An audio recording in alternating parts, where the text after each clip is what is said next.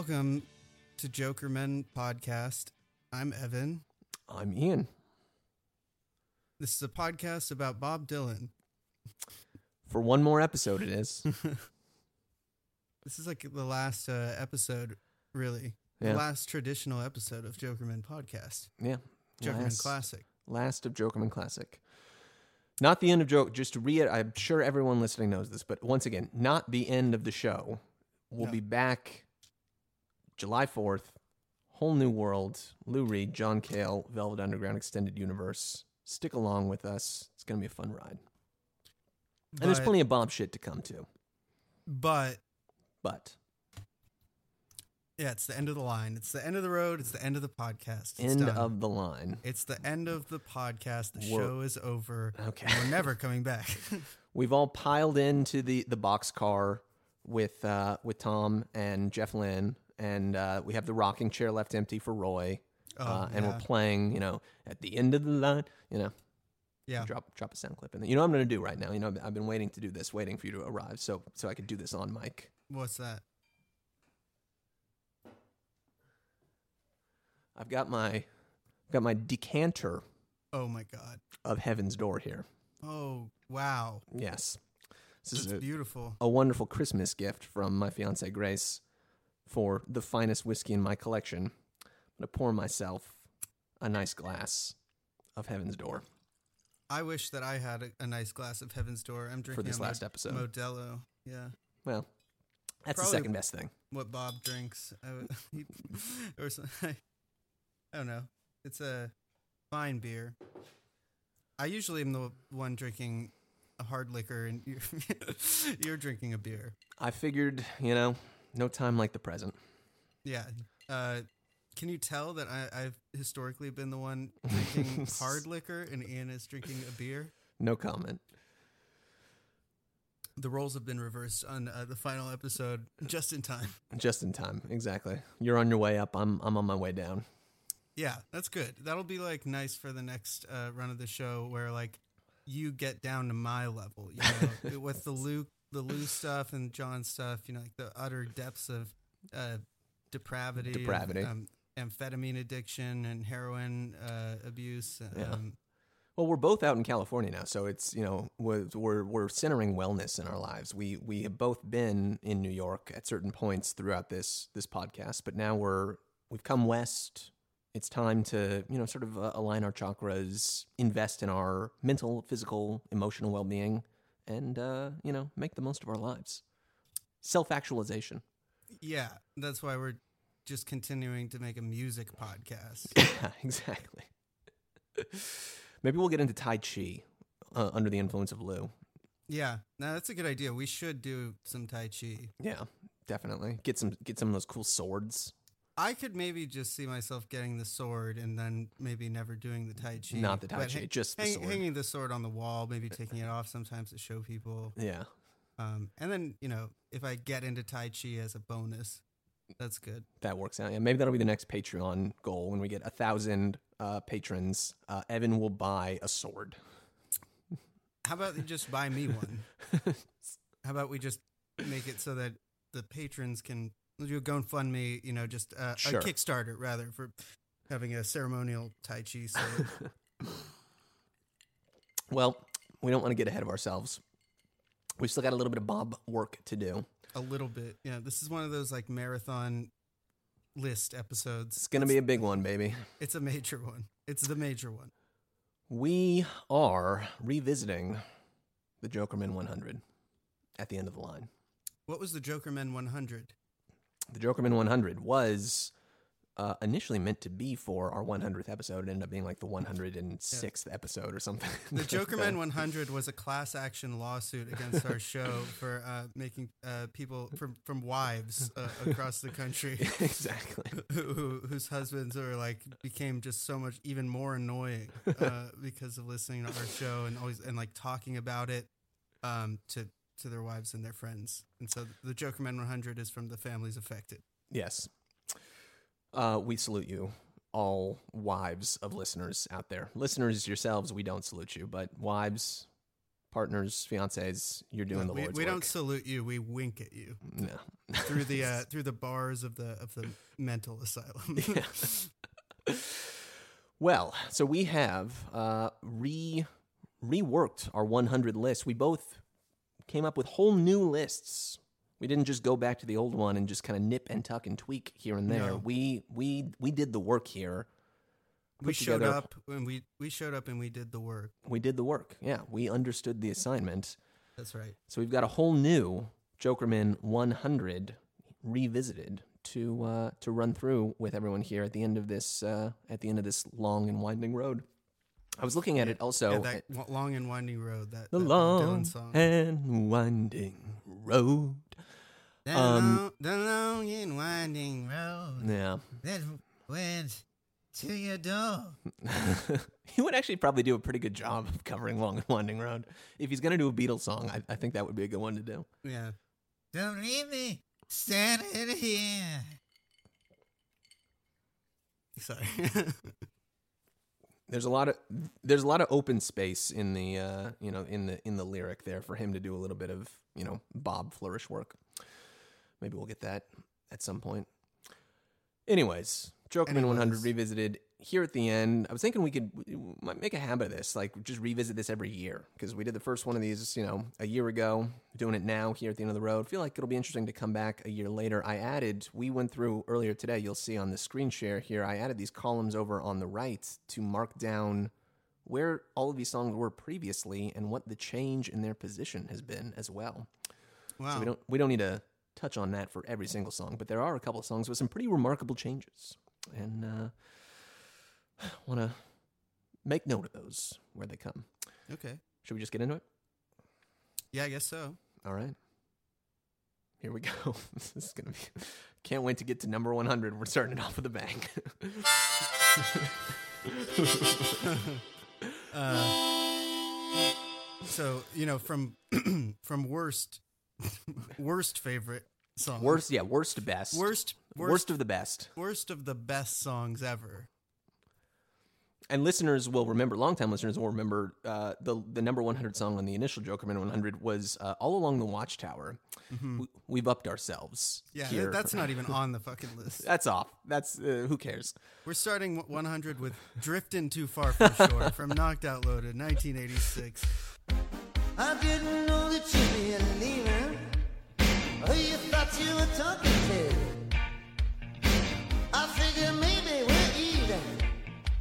Or maybe I'm one up on you.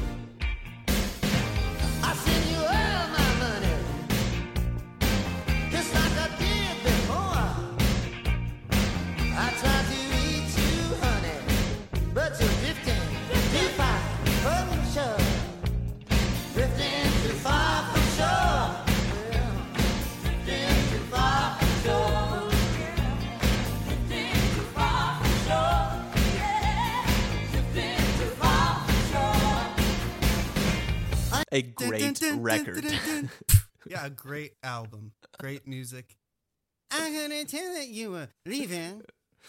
That's they're talking to. I forget what he says. yeah, I have no idea. Drifting too far from, From shore. show. This song, um, this It's song good. Just, I, I mean, it's you listen to it and you're like, I get why you could be in the studio hearing this materialize and just get like hyped to high heaven by what the sounds that are happening, and um, you know that uh, that might amount in some people's eyes to a whole lot of uh, hot air uh, in the 1980s. Uh, but it, it's it's uh it's a kind of hot air. It's like a it's like a it's a, a noble gas. This is an Mm. important uh, substance that actually has no uh, shelf. Is like the the half life of it is like infinite. It's um you know radiating forever. This stuff is just gonna be around until uh, we are no more. The last human being is gone. There's just gonna be whatever uh, makes this song uh, makes you makes your eyes pop open and go, "What the fuck is that? what the what is this?" Good lord. I could not say it any better myself. Drifting too far from shore. The 100, 100th best Bob Dylan song since 1967. Yeah, no question. Uh, 99. 99 Uh, yeah, on a night on like a night this. like this. Uh, a song that is just uh, pure fun. So much fun. Has dropped 56 spots on our list. Wow. Some of these have, uh, you know, they, they, the, the price of love has gone down. The Uh, price of love has others, gone down, yeah. The price of love has gone up. Uh, this is an example of one that has gone down, but it's still on the list. On a night like this, you know, it's uh, it really is the perfect summation of the entire planet sure waves feels right. aesthetic experience. Exactly. Sure feels right. Heat up some coffee grounds.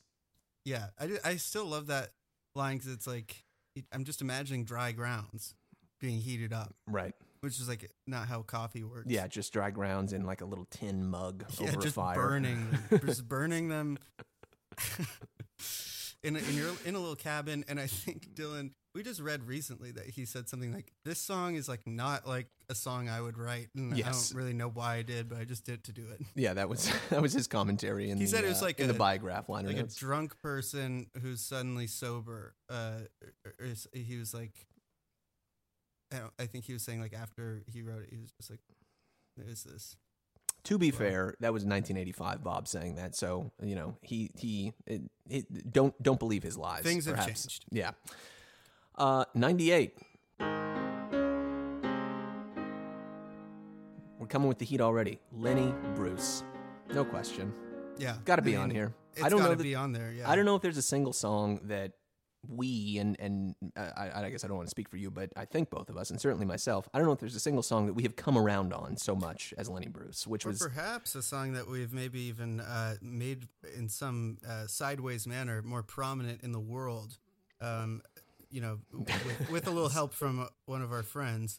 Uh, this song, "The Price of Love," has gone up. yes, no question about dramatically. that. Like that's a the- new that's a new appearance on the list. That is that is that's staying in there. That's locked in. Lenny Bruce. the the awareness of this song is um, greater than it's ever been. You know, if you were, uh, as we've said before, to look at a graph, you're seeing Lenny Bruce stats just make a steep jump when uh, Tim Heidecker starts playing it. Cause Exactly. Yeah. Look at look at the Google Trends uh, graph. You know, go go there, plug in Lenny Bruce. It's going to be a flat line forever up until 2021, and then boom, one dollar, two dollar, three dollar bill.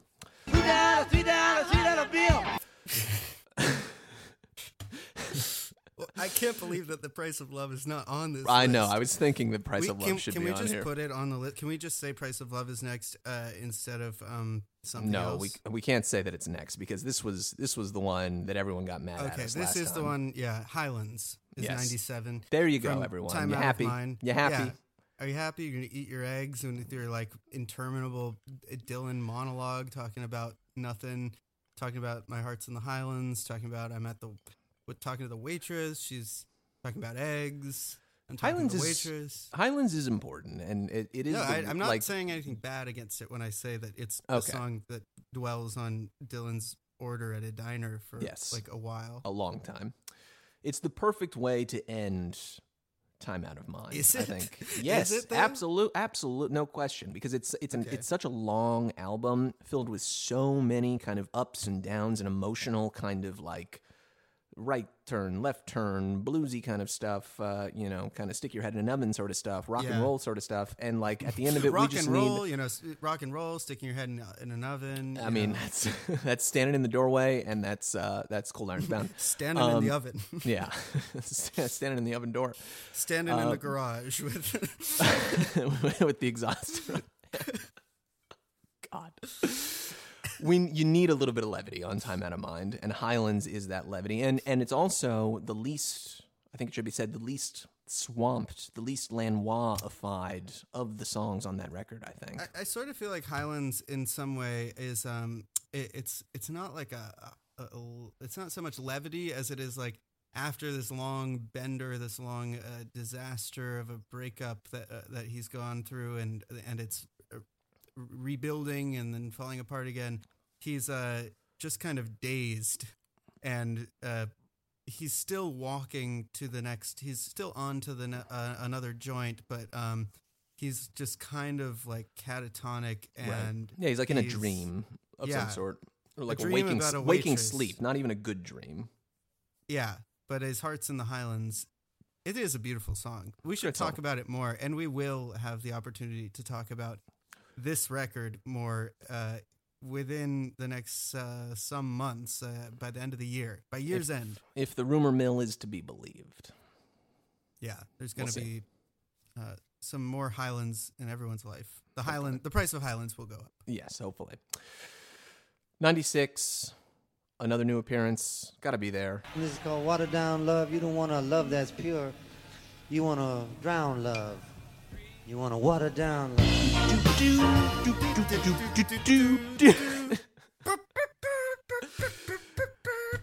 That's how we're going to announce all of the songs on the list from here on out. It's just like a really annoying and grating kind of like uh, riff. Hums. You don't want a love that's pure. You want to drown love. You want to want to down love. love. It's watered down love from Watered Down Shot of Love. That's so stupid. Uh, watered I- down love from Shot of Love from 1981. Um, it's a song that feels like it went out the door without its pants on. It's a song that feels like it is not wearing uh, any makeup. It is a song that has uh, a cowlick. It is a song that has uh, it, its necklace is not uh, clasped in the back, and its keys are left in the door, It and the looks like- oven is on in the house. It looks like that puppet that you referenced, Mortimer Mortimer Snerd or whatever. Yeah, uh, it look, yeah. This song was co-written by Mortimer Snerd. Uh, we're feeling ourselves here, folks. 95 must be Santa. Woo!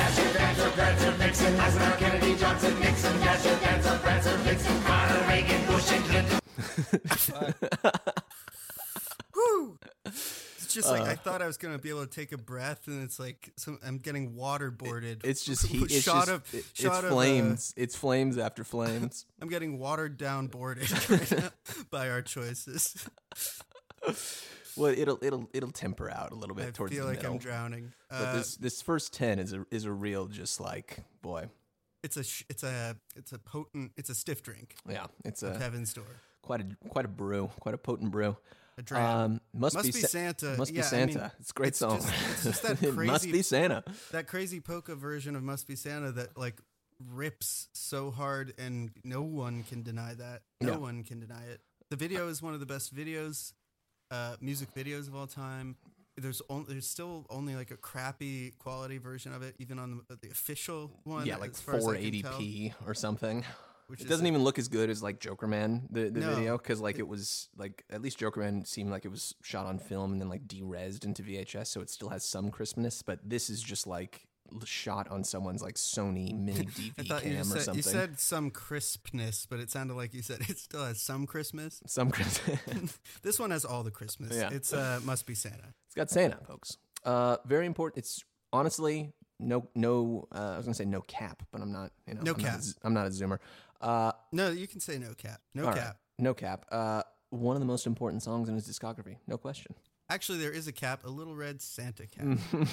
A little white ball on the end. So some cap. 94. Political world. we Um, live in a political world. well, this is a song that used to be a joke, uh, but now we know that it's good music. It's good. and it's actually, um, you know, it, all it took was reading in Chronicles and actually like letting it sink in that. Oh, like Dylan didn't really mean like political necessarily in terms. well, of, that's like- what he claims. Well, you know, I think that he means it in a broader sense, and um, Sure, we can give him a generous reading.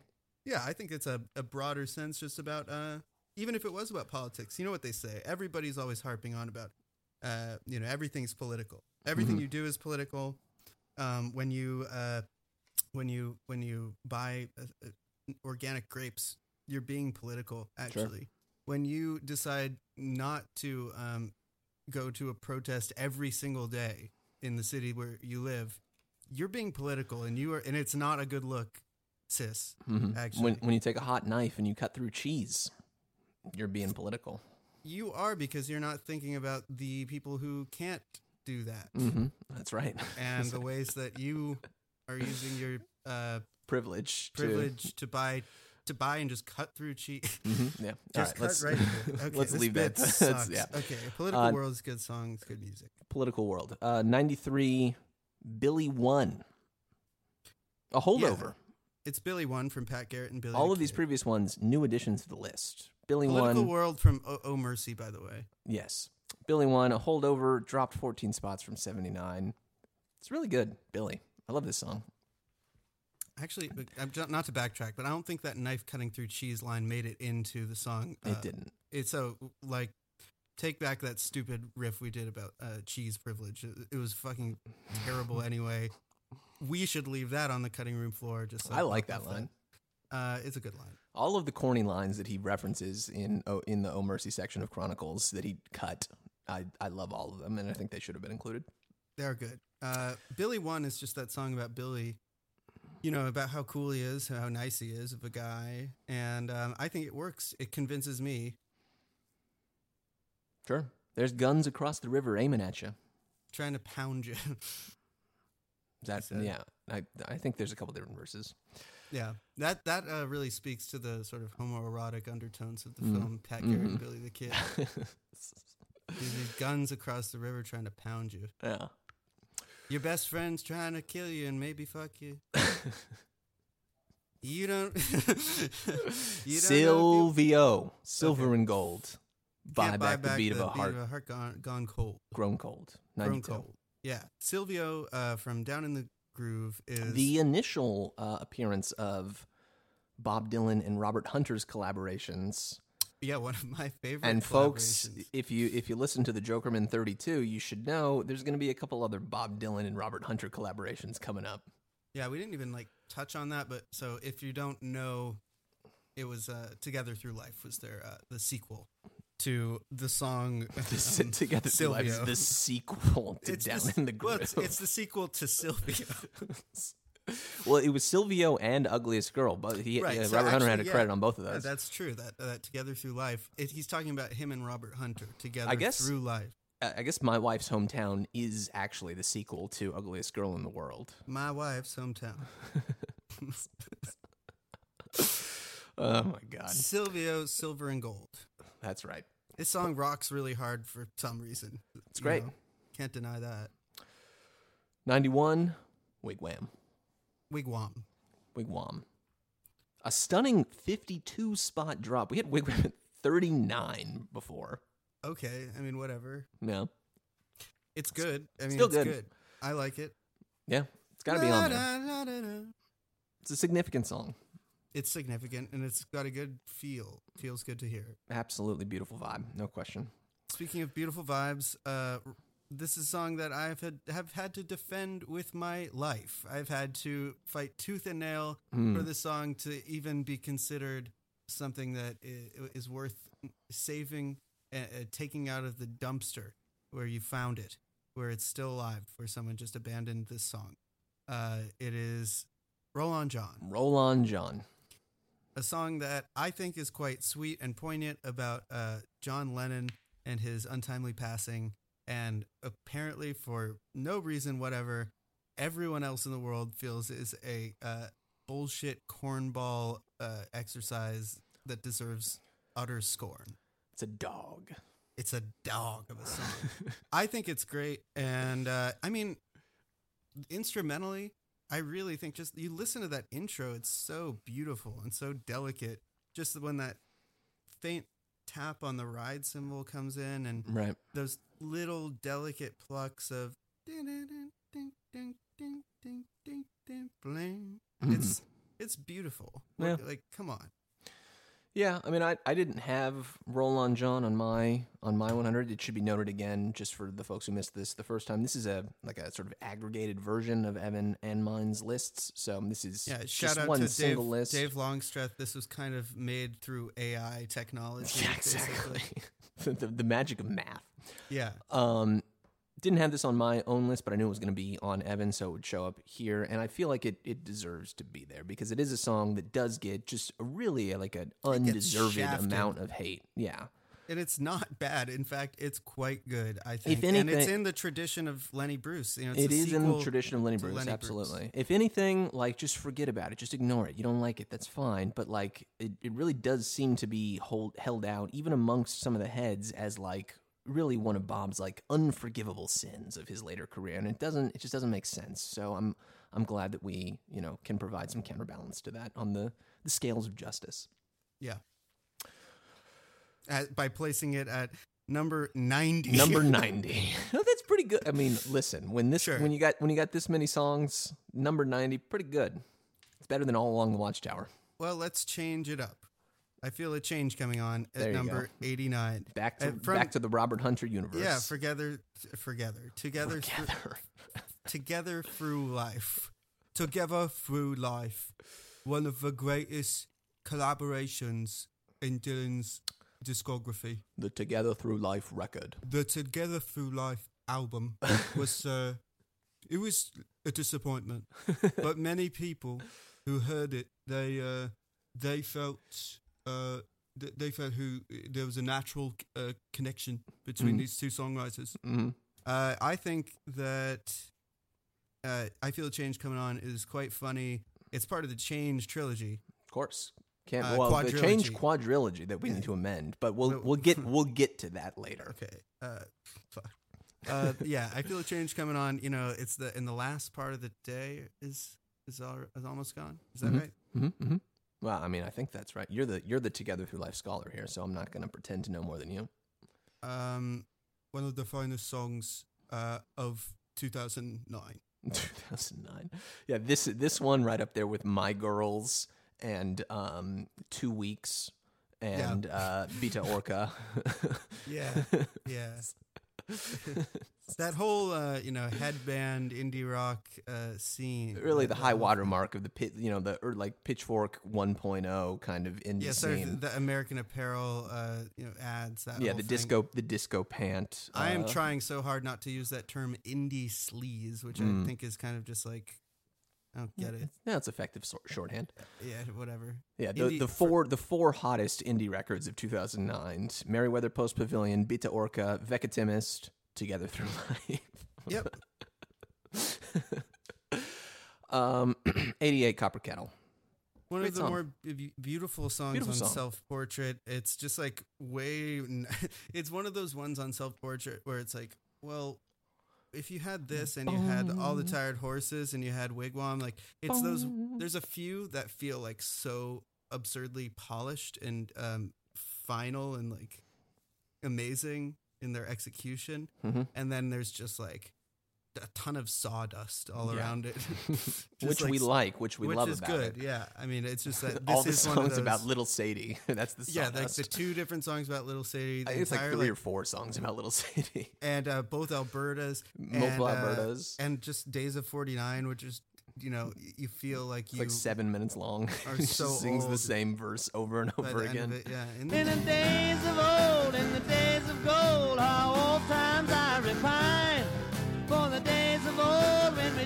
dug up the gold in the days of 49. days of old, in the days ago. Did that make the hundred last time? No, In the days of forty nine. Days of 49. Anyway, Copper Kettle is about you know uh, bootleg uh, whiskey or Bootleg- hey, moonshine. moonshine. There we go. It's a little bit of uh, a little bit of Heaven's Door right there. Well, it's about moonshine. I Um, 87, a song that wasn't like somehow was not on the list last time. Making up for it here should probably even be higher. Although It you should be higher. everything but should be it's higher. okay, it's okay. It's okay. Senor, It's Senor, yeah. Senor, Senor, Senor. Senor. senor. Senor. Can you tell me where we're headed? Lincoln County Road or Armageddon? This place don't make sense to me. This list don't make sense to me no. I think it makes a lot of sense. yeah, uh, I think Senor. We've talked a lot about Senor lately. Uh, check out the episode with Tiff Sigfrids where I wax poetic about Senor for way too long. Uh, it's a song that is uh, good and it actually has a lot of emotional weight. It's not just like a boring trudge. It is a song about. Uh, uh, it has some pathos and some uh, deep uh, feeling in there No question. No question. about And- alienation, about trying to make it through a, a desolate world. An essential kind of like uh, uh, note of, I I guess you call it acid or maybe umami in the street legal kind of palette because you don't get a lot along these lines in street legal. But Senor, where it is, it was something that I mistakenly believed was sort of a momentum lull. killer, a vibe Yeah. stopper, initially have come to to you know r- recognize my mistake. No, it's a, Absolutely gotta be it's there. a spin zone. It's where the vibe gets spun. Exactly, exactly. Number six on the record. I'm gonna go into the last, the you know, the back third and uh, kind of shape things up there, but it's you know, it's great. Senor, Senor, Yeah. senor, senor. Tales of Yankee Power. senor. That's the subtitle. Um, speaking of like really weird, obscure, like what does that mean? Uh, the song is next is "I Dreamed I Saw Saint Augustine," Mm. uh, which uh, is one that you I think had on your list, and I don't think I did. I think so. Yeah. Uh, I think we, we, you and I have different kind of favorites from John Wesley Harding. Yeah, that's Um, true. Uh, there's one We that we really it, there's one that we really agree on, and we'll touch on that later. But uh, but beyond that, I think we we each see different things in this record.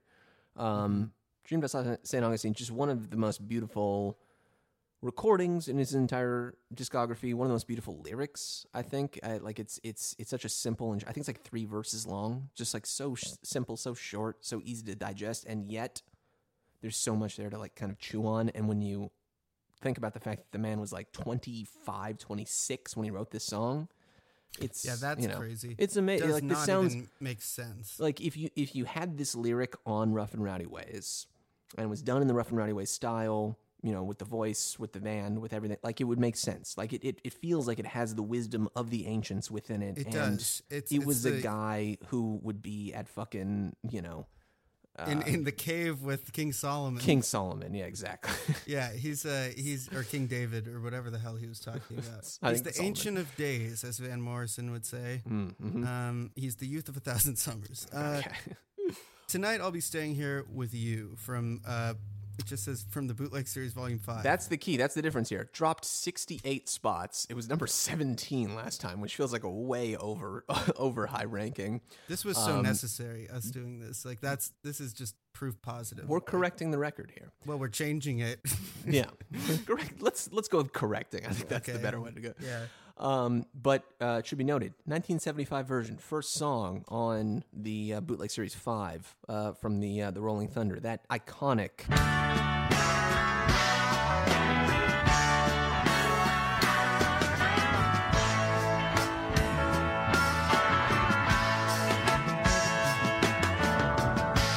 Throw my ticket in the wind. It's great.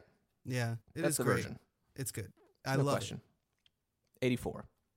Saved. I was blinded by the devil, born already ruined, born uh, stone cold dead as I stepped out of the womb. By His grace I've been touched, by His word I've been healed, by His hand I've been delivered, by His spirit I've been sealed, I've been saved. Wow, that's I could not have done that myself. That's impressive. By the Good- blood of the Lamb. I guess I like this song because I've work. been able to do that for some reason. Yeah, I, that's this is this is a you one. This is not a me one. But you know, I like I like it being here. It's a new Yeah. new addition to the list. Saved. Whatever part of my brain that remembers that is the part that has been converted to Christianity. Mm-hmm.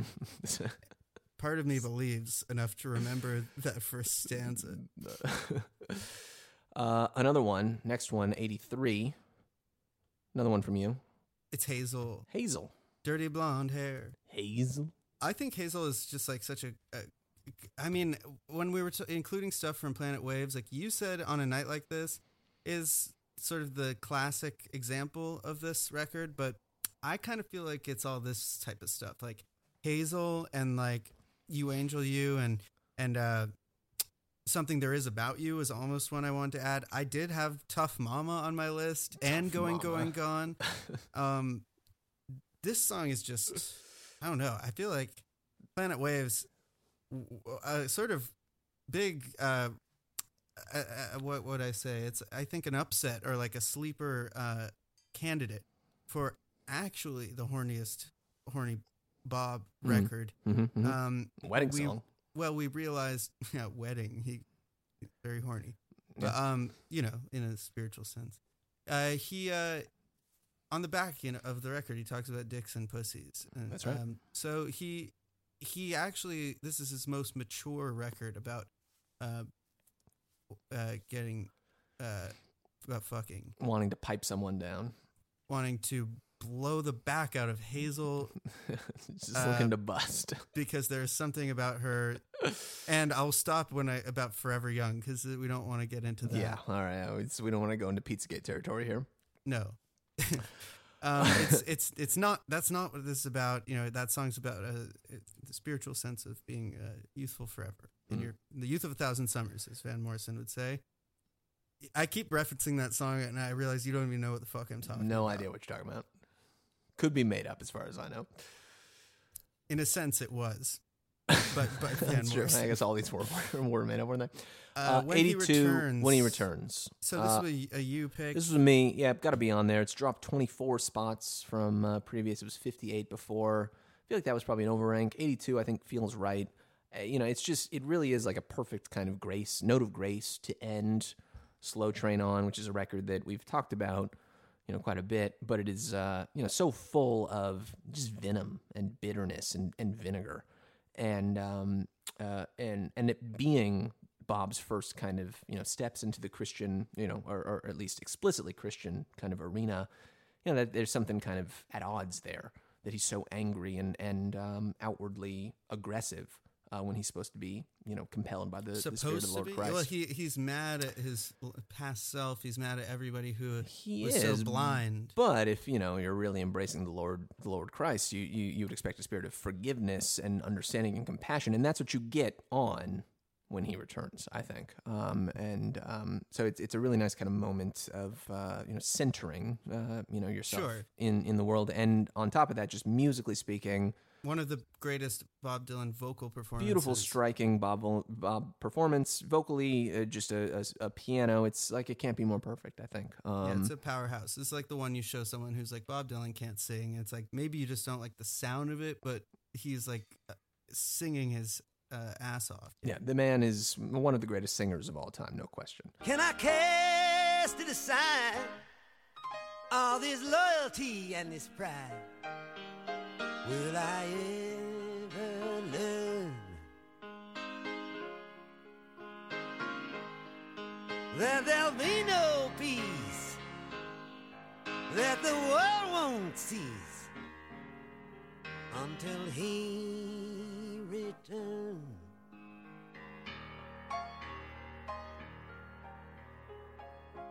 Yeah, one of the greatest singers.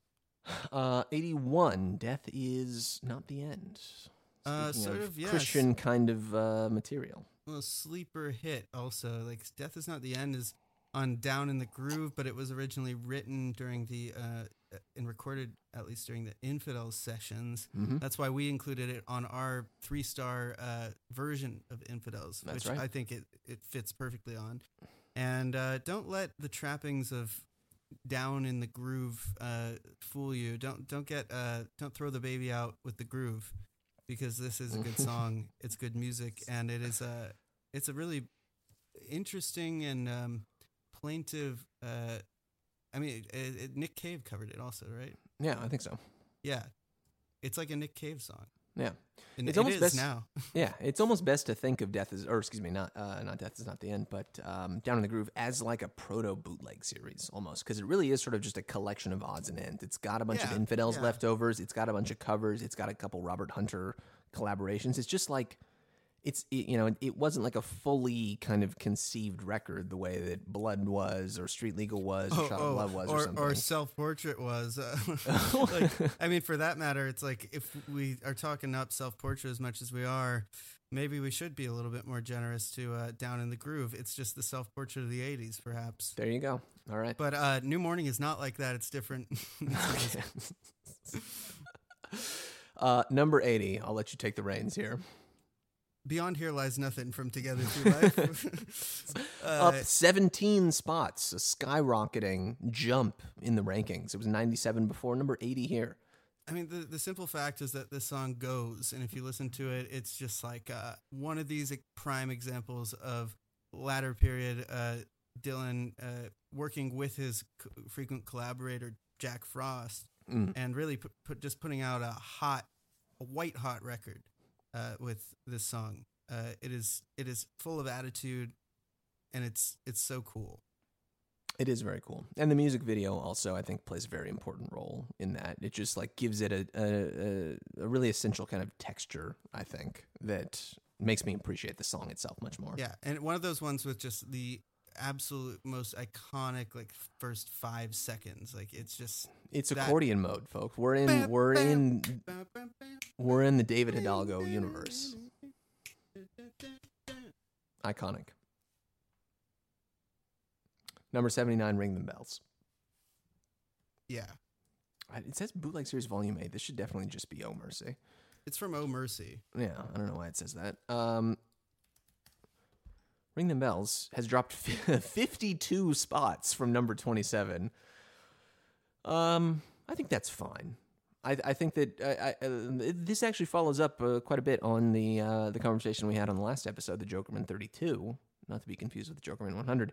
Uh, the appreciation for Oh Mercy increasing because of an increasing appreciation for other songs on this record besides just most of the time and ring the bells. There's going to be a couple other oh mercy songs on this list. We already saw political world for instance. That was a new addition. Ring the bells still an amazing song beautiful vocal take beautiful kind of um, restraint i guess i would say from uh, our boy dan lan. Uh, he, he really did not swamp this one up too much. He, he kind of let bob take the reins here. It's just him and the piano really for the most part.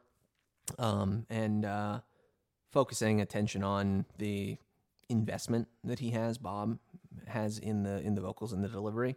Um, he did mention something in in mercy which i found was interesting.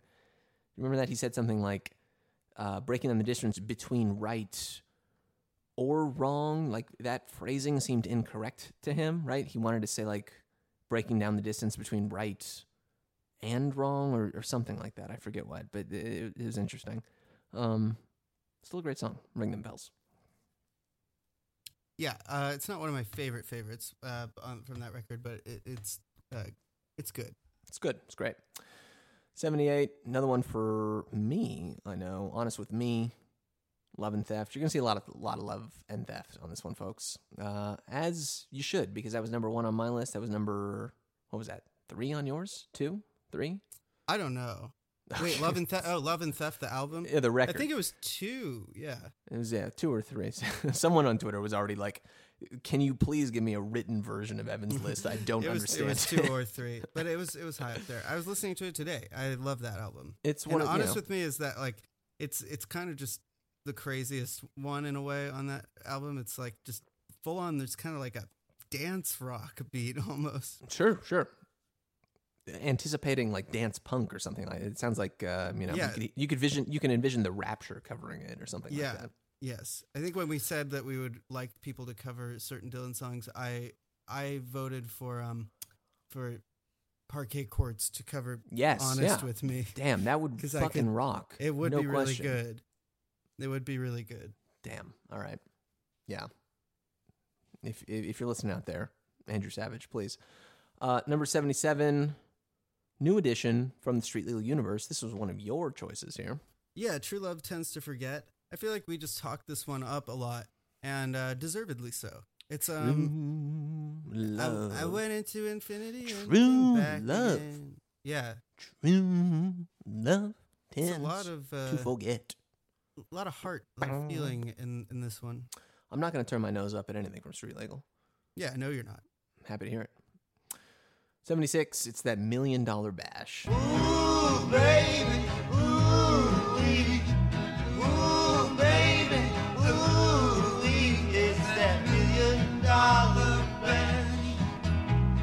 Next one. Yeah. 75. Uh, ain't gonna go to hell for anybody. One that we, uh, uh, I think you left off your list initially, but we had to make room. Yeah, for it I just forgot. just I mean, but that's that was just a mistake. Obviously, one of the great, one of the great songs. Yeah, ain't gonna. It's not on a record, but it is uh, one of the powerhouse and uh, just barn burner live performances of the whole uh, uh, time and uh, of the Neverending Tour and whatnot. It's, I guess maybe it's pre. No, it's pre never. It's pre never ending, but yeah, But, I mean, uh, it's yeah, uh, whatever. live. You know, one of- one of the absolute ass kickers on on the live version. There's two versions of it on the uh, on that uh, Trouble No More set, and either one are great. I think the first one is probably the first one that shows up sequentially is is the one. It's kind of one of uh, these. dig, uh, but it's it's one of those songs like from that period. A lot of them can kind of be like a little hard to take because they're so aggressive, like so so spiky. Mm. And this one is kind of the most fun because it kind of lets you in on that. It's Yeah, so it leans into it, relatable. exactly. and it, it's like I can really I can feel that too. Like I'm not gonna I don't want to just like be roped in with whatever the hell you're doing. Like I know what I want to do. It's just it's kind of like lizard brain, but uh, it's so good. It rocks. The drum, the drum kit on that. I, I, don't- I guess I don't know if that Oh, was Keltner Keltner. I thi- think it was is it Keltner because it was 1980. I know he was on the 81 tour. I don't know if he was Yeah. on 80. Well, He- someone's tearing it up. yeah, whoever it is back there is just Speaking of dance rock, it's it's like they it. literally sound like like LCD Sound System in their Yeah. prime. like, it's it's uh, good music. good music. Uh, 74 This one dropped a lot, dropped didn't 55 spots. Wow, gonna let you take the of reins here. the price of paint has gone way down. uh, the uh, masterpiece, uh, when I paint my masterpiece, when I paint my masterpiece. it is a masterpiece. I think this was like literally number one or two on your list last time. yeah. It's um Tell us what's It's- happened in the in the ensuing 11 months. well um I don't know. It just became kind of like an old chestnut that just uh, kept being an old chestnut that had Mhm. a little dust on the chestnut. And Uh, he's playing it every night. Uh, like he's played it every single show of the Rough and Rowdy tour. I think. maybe maybe that's why it's um it's lost a little bit of its pizzazz even Mm. because it's like I, it used to be like a special little thing that I could I could I could look at that chestnut and I could admire it and now um you know it's everyone's it's everyone's chestnut Mhm. and you know that's good and it's as it should be because it's a great song but uh I'm not gonna say chestnut again Okay, that's fair. Uh, number seventy-three, another one of your choices from John Wesley Harding. It's it's John Wesley John Wesley Harding. uh, you know, it's just a song about a cool guy who might also be God or something. That's like what my read on it was, and maybe still is. Uh, it's just a, it's one of the, it's so catchy and buoyant. It's um, it really sets the tone of that record. Like, uh, it it sets the pace. Yeah. What I love about a, bo- a really free. It's just uh, yeah, it, it it's so fun. Wh- what I love about John Wesley Harding is like you you can't tell how seriously to take it or how like um uh how much significance it's supposed to have because it's the title of the record, right? It's the first song on the record. So you assume and it sounds like this, which is a way just fucking different dimension than Blonde on Blonde where we last left him. So you think, "Oh, this has got to have some sort of significance, right? There's got to be something there's got to be something here." He's got to be saying something with this song, with this record. And you listen to it, it's like less than three minutes long. You're just talking about a cowboy, and that's it. Well, sort of, but is he? Yeah, well, but that's exactly the thing, right? Like, is he or isn't he? Like, and there's still no answer here. And I think he he mentioned in maybe it was Chronicles, maybe it was one of the interviews that we we read with Will. Um, but he mentioned like, I'm just gonna uh, fuck with people. I'm just gonna call this record John Wesley Harding and make them think that that song has some sort of like super deep significance, even though the guy's name wasn't even John Wesley Harding. It was John Wesley Hardin. It's, it's just it, it's uh, it, it's a really significant. Uh, it's it's a perfect kind of illustration of who this guy is and what he was going to do for the ensuing half decade after this. Um, really, kind of one of the initial uh, fake outs on his part. It's great song. Or or is it? Well, or is it? 72. This is like one of your favorites. This is me. This has dropped 43 spots. So here's a perfect example. Just like, see, things change. And, there's Mm-hmm. nothing wrong with that. I don't think there's anything ashamed uh, to be ashamed of with, like, this was a song that was at 29 before. It's at 72 this time. Might go down between Yeah. here and next year, might go up. Who knows? I Shall Be Released, the Budokan version, still beautiful, still fantastic. Still one of the greatest, I think, like, just actual lyrics on a, like, words on a page kind of things that Bob has ever done. Um, but it's just not one that I'm feeling quite as much these days. Um, and there's there's nothing wrong with that. You know, the, what what's so great about a discography like Bob's is it's so deep and so varied. And if you have fucked yourself up enough and come along on the ride enough with us to be familiar with all of it, you know, you can kind of just sometimes it's the season, it's the year for a certain song or a certain vibe or a certain record. Sometimes it isn't. And I Shall Be Released was with me. It was really, you know, just like set my mind on fire like the first whole year of this show and this project. And since then, it's it's still fantastic. Still sounds amazing. It's got Rubicon chestnut has to be- syndrome. It's yeah, exactly. It's it's my version of of masterpiece. Exactly. Well, I think that the next song, 71, uh, we both. This maybe is where a little bit of a turn is happening because I don't think that we're like bored of a lot of these songs after this point. Maybe, but Maybe we'll see. maybe we'll, we'll see. but it's it, this one might be a little low. If you see her, say hello. Say hello. I think that I think this is exactly where it should be. This is a new addition to the list. This one was not on not on the list last time whatsoever. Fuck, I'm there, literally there's like three helicopters. One of them is one of those ones with two. What? There's four.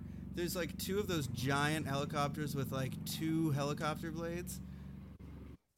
Well, yeah, it's because Joe Brandon is there this, this week. Oh, is they're military helicopters. yeah, he's. It looks uh, like Halo. Like literally, it's a fucking Halo over my house. Like Yeah, four- Brandon is doing some sort of speech down in downtown, so you're just a couple ways, a couple miles away from the big man himself. So, so that sound you're hearing is Joe Brandon getting uh, airlifted. Airlift. Fortunately, airdropped. I can't hear it, and if I can't hear it, I assume the listeners can't hear it. But Okay.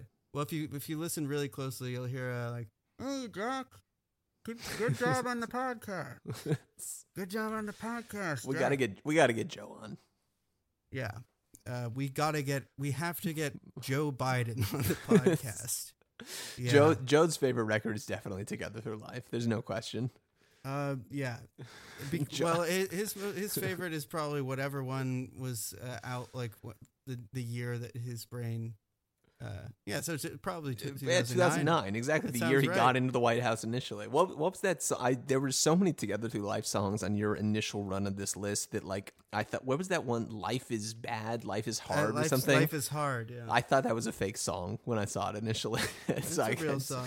completely out of my mind, 100. percent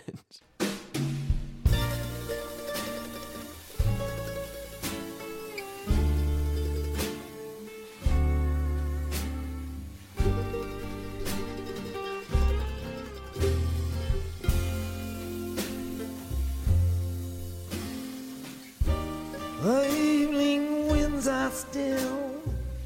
I've lost the way and will. Can't tell you where they went. I just know what they meant. You know, you could think about the ones that he co-writes with um, Robert Hunter as kind of being like co-written with Joe Brandon. like, uh, what are the things that he adds to the mix? Is like down boulevards of broken cars, right. Um, or like uh, my wife's hell is my wife's hometown. Yeah, my old, the old lady, the old the old ball and chain back home. Yeah, that that song that was cut from the record about uh, about uh, knife fights in uh, or the Delaware. Yeah, Wilmington, Delaware. Uh, anyway, if you see her say hello is a 71. beautiful song. Yeah, it's a great song.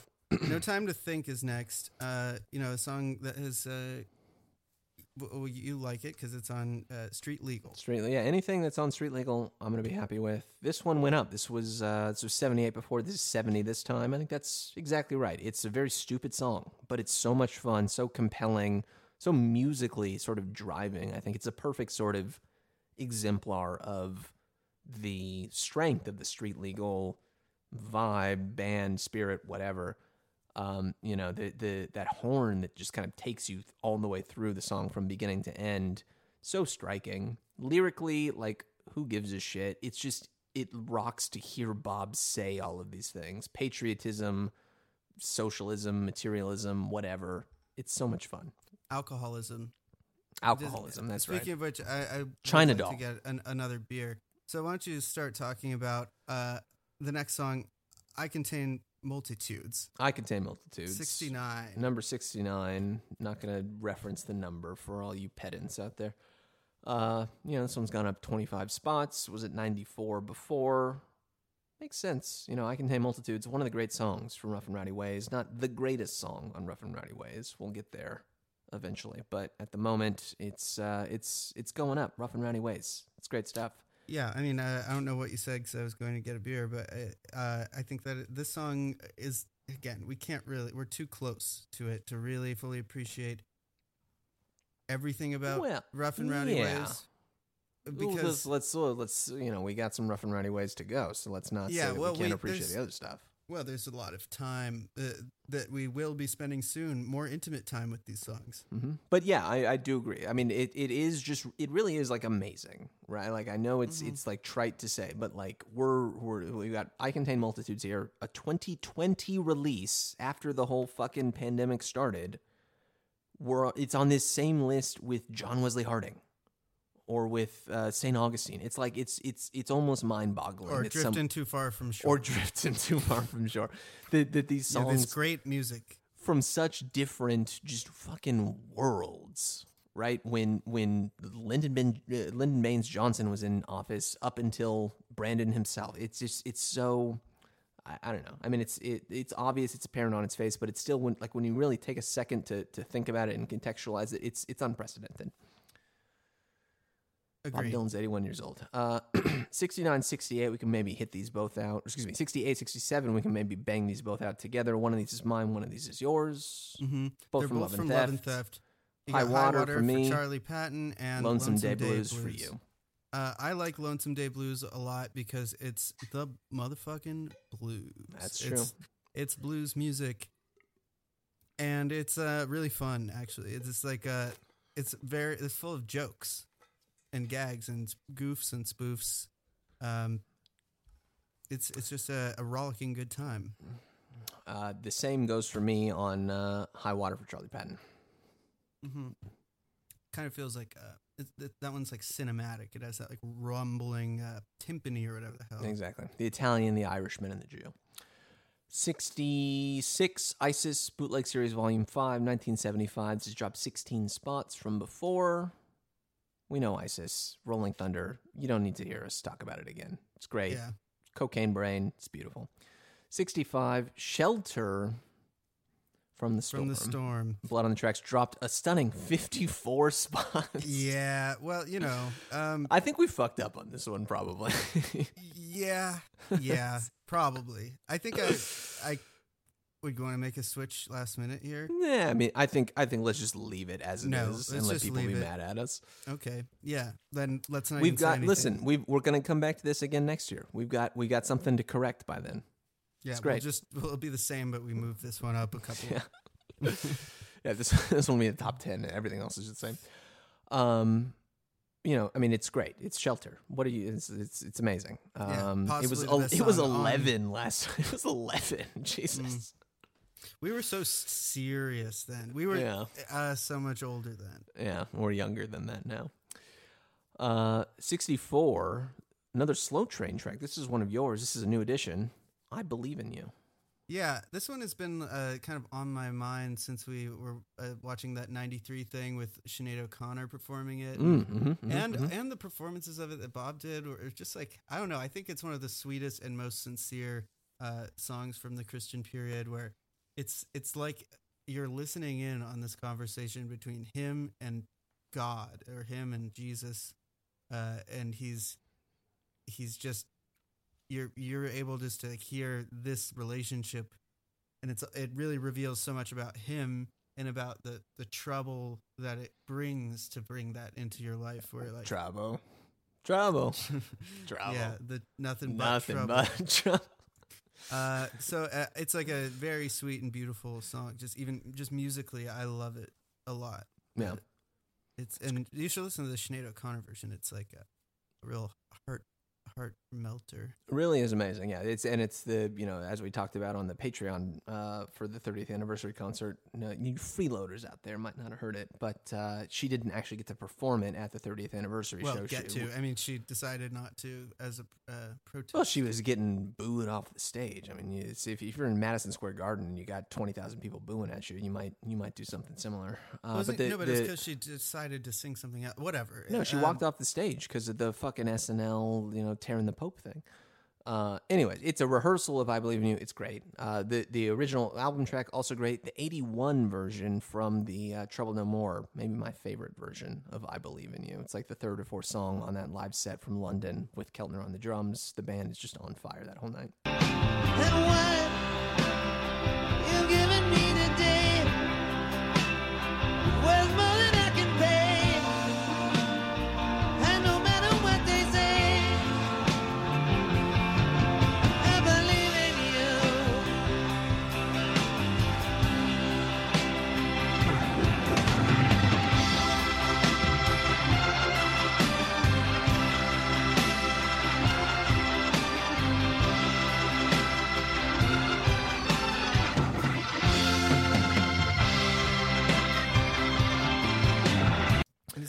One with that great harmonica solo, or is that that is, isn't it?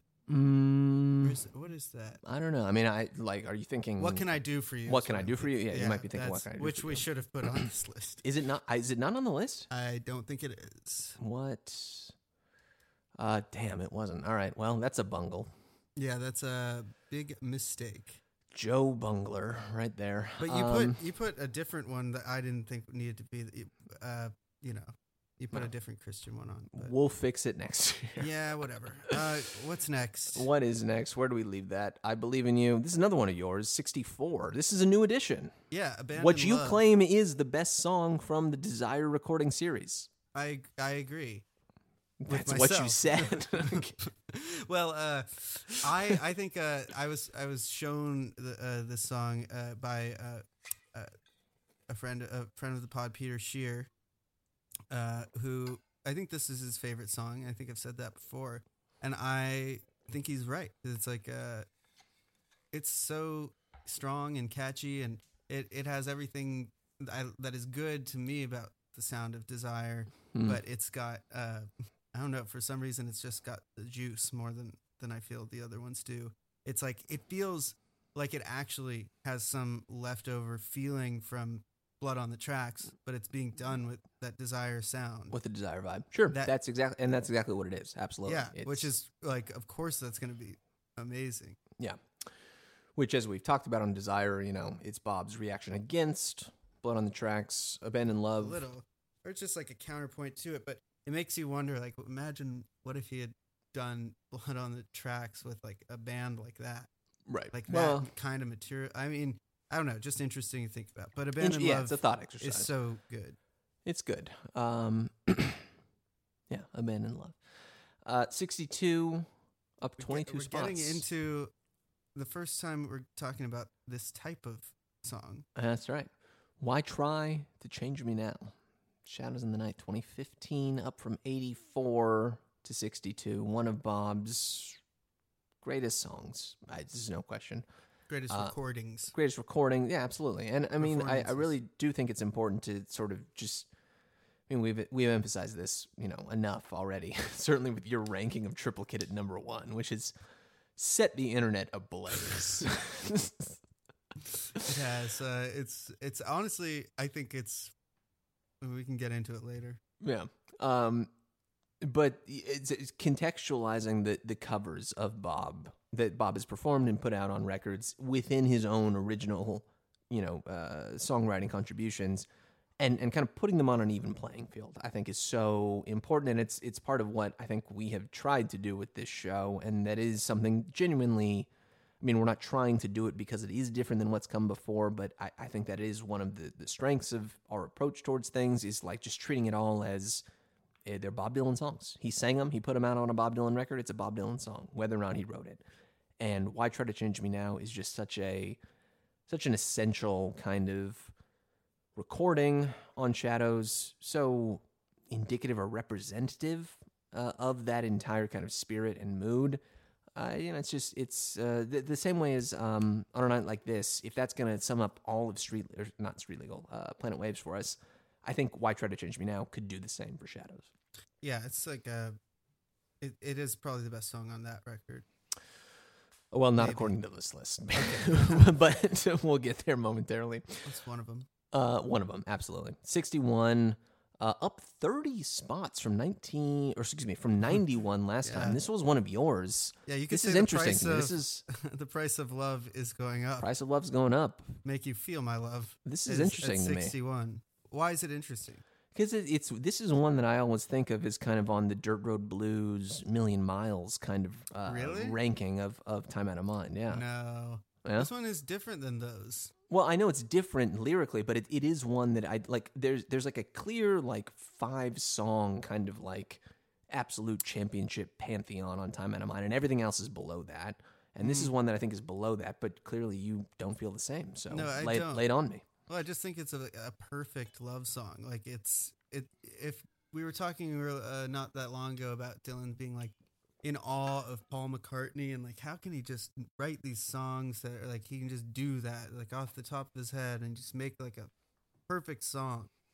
uh, perfect melody, and and I think that this song achieves this this thing that sometimes is elusive for Bob Dylan, where he's just trying to make a song like the ones that he really likes that are just like radio uh, songs he knows from the radio from like growing up in like the fifties, just timeless Mm. ballads. And this one, I feel like it could have, like, if you told anyone on earth that this was written in 1945 or 50 or any whatever, it's like, sure, yeah, this could be from anywhere, Sure. anytime.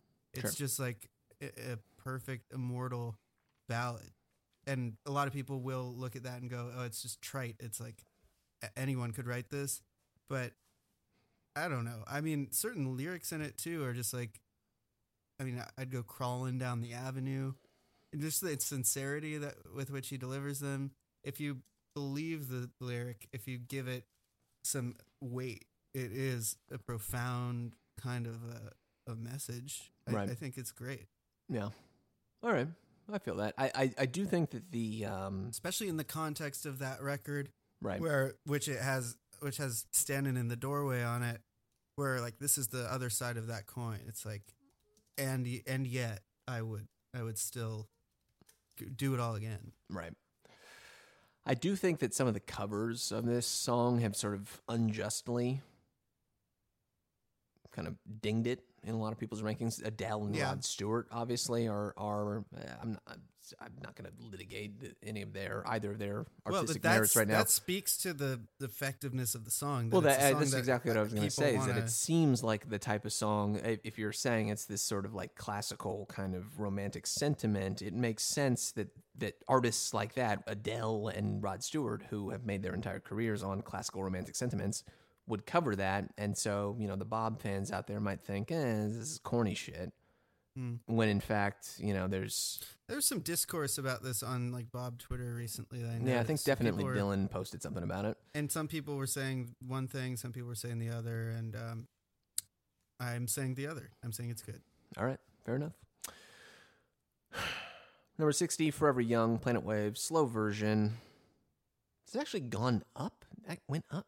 Interesting. that's weird Because we dropped, when we were doing this list, we, we adjusted our aggregated version a little bit. We nipped and tucked it.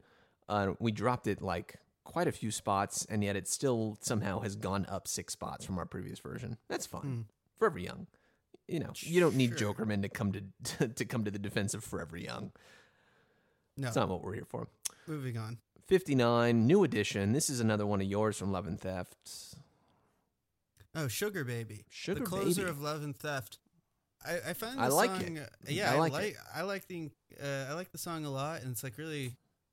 It took a long time for me to start to see this album, see like what I. It's still a little bit elusive, like what this album means. Hmm. Not that it means any one thing, but just like the arc of it, ending with this song. It feels like this song is kind of I don't know. It, it's um, I think of Love and Theft as like a more metaphysical follow up to um, to Time Out of Mind Mm-hmm. in a way. Where um, I mean, Time Out of Mind is plenty metaphysical on some levels, but maybe metatextual is the better way to put it. Where Mm. Love and Theft is kind of like it, it's he's seen it all, and he's still going. It's kind of like Sugar Baby just has this kind of eerie, um, I don't know, this feeling of kind of it's eerie somehow. Sure. Um, and it it has this kind of thing of like he knows how things are gonna go, but he's like still trapped in it, or like he or she is, or I don't know. It's it's the fact that it even makes me think about these things. Like there's something there. That's fair. Yeah, I mean, I, I I really do think that Love and Theft is like kind of like the perfect. Like you know, you go to the Cheesecake Factory, Okay. How many times have you done this? you get the appetizer platter, Oh God. you get everything that you need. right. I think right. that's what Love and Theft is. You Is like it gives rolls, you. you get- it, yeah. Well, I'm not. I'm not. Not going to bother. Uh, but I think you get every flavor of Bob that you that you possibly could want or could expect in, in so Love and so Theft. what you're saying is that uh, well I thought you were going to say that love and theft is like the sauces that you like you you knew the stuff and then he's throwing sauces at you that you can you're changing stuff up you're you're creating you're creating combinations that uh, to boggle the mind. Well, You're- I mean, sure. You are dipping your pizza in ranch dressing. You, it's more like dipping your southwestern egg rolls in, you know, some sort of like In- Asian in- zing sauce or something. Sure, yeah. And then you're Um, getting uh, sugar baby, which uh, yeah, you get uh, sugar baby going down the road. You ain't got no brains, no how.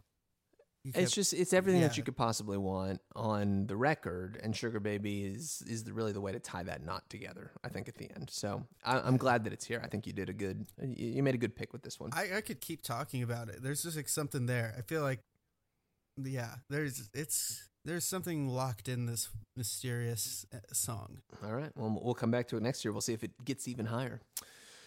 58. This is one that you didn't have on your list. You think it is disqualified I for do, some yeah. reason. Too late. This is a new addition to the uh, Jokerman canon since last year. Bootleg Series Volume 16, 1983. The Mhm. proto version of Foot of Pride. It's on the Yeah, infidel. It's on the Jokerman three star infidels cut. It's got you know. I think it. I think it absolutely belongs Yeah, here. you're It's- right. It, yeah, just you know it, don't worry about what it did or didn't turn into with regard to foot of pride you're a couple right. years I later this just is just see it for what it is. for what it is exactly it's so good it's such a beautiful kind of the, Yeah, the music You are right about the.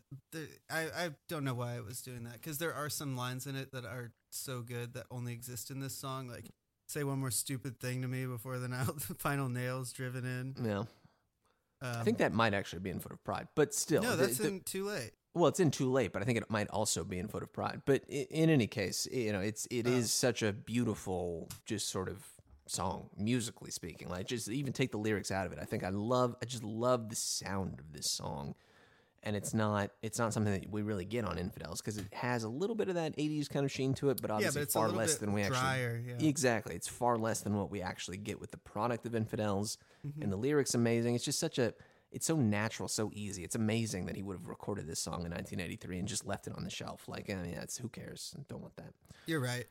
great song 57 back to shadows Shadows in Back the Night. This is pretty low for the lucky old sun. but it's a new edition. We didn't even have this on last time, Yeah. which I'm amazed. Like we, that was a fuck up on our part. yeah, what were we dumb? That lucky old sun, Shadows in the Night, I mean, just best song on the it. record, Yeah, maybe best listen to that song of the entire covers era. Although not according to this list, because we'll immediately disqualify that a couple a couple That's times. best song on that songs. record. Best song on that record, absolutely. Uh, and the perfect way to end it. I mean, just listen to it. There's no question. We don't even need to talk about it. Right.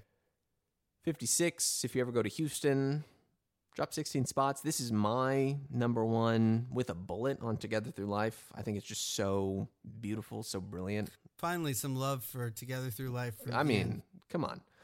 Uh, I, I love Change Coming On too. The- that one and Houston are really the two, the two for me. And and you know, beyond here lies nothing with uh, maybe distant third. But this one is Oh, really and just so. and uh, and uh, it's all good, and um, and life is hard. Life is hard, uh, and dr- dream of not dreaming of you. no, uh, this dream of you. The, okay, yeah. So there's "Dreaming of You," which is the weird, like, uh, proto version of "Standing in the Doorway" that's on uh, Telltale Signs, and there's also "This Dream of You." it's ridiculous. Uh, if you ever go to Houston, Forgetful Heart, Jolene, uh, Shake Shake Mama. You of know. course, yeah, all of the Uh, classics. So you actually really you're saying you like the whole thing. hmm that's exactly yeah. what I'm saying. Okay. Those all go. That you know, that's the next. No, uh, if you ever go to Houston, it's best song on the record, no question.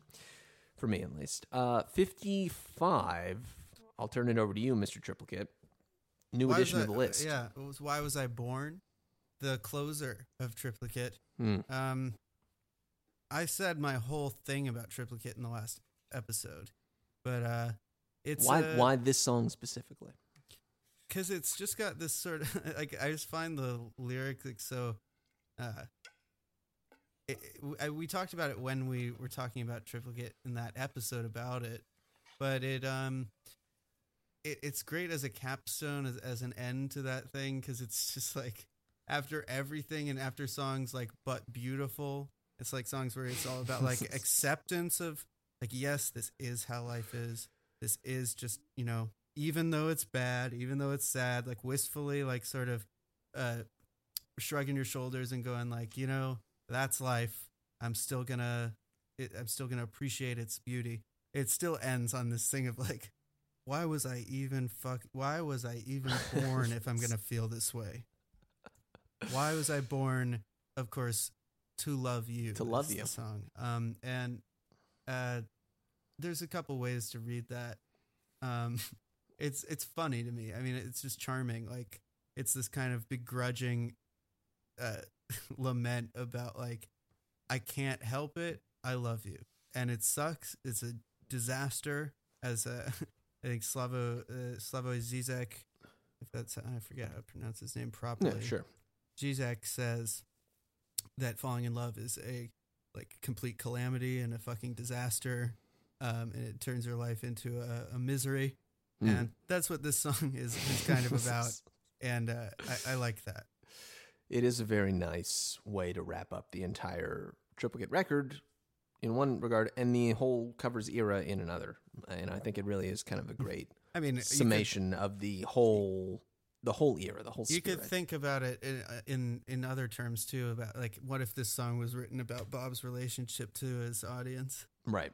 um, which his is audience fun or to do. one of his, you know, multiple ex-wives. Yeah, but uh, if you don't want to undermine my cool little point here, Ian, it's, it's uh, you know, what if he's saying like, well, I was like his whole contentious relationship to stardom. It's like, you Sure, know, sure. but I can't help it. I Oh, that's a this. that's another kind of uh, theory or similar theory to another one of the songs that we're going to see a little bit later. That's right. It's kind of a hack, corny thing to think about, but it's also kind of fun and corny Yeah. to think about. No, absolutely. 54, Lay Lady Lay from Nashville, dropped 30 spots from 24. Still has to be on here. One of my favorites, but you know, Nashville is kind of it's it's it's eased into the background in my ranking, and I know it was never one of your absolute favorites, so eh, it's fine. Yeah. Fine to be there. 53.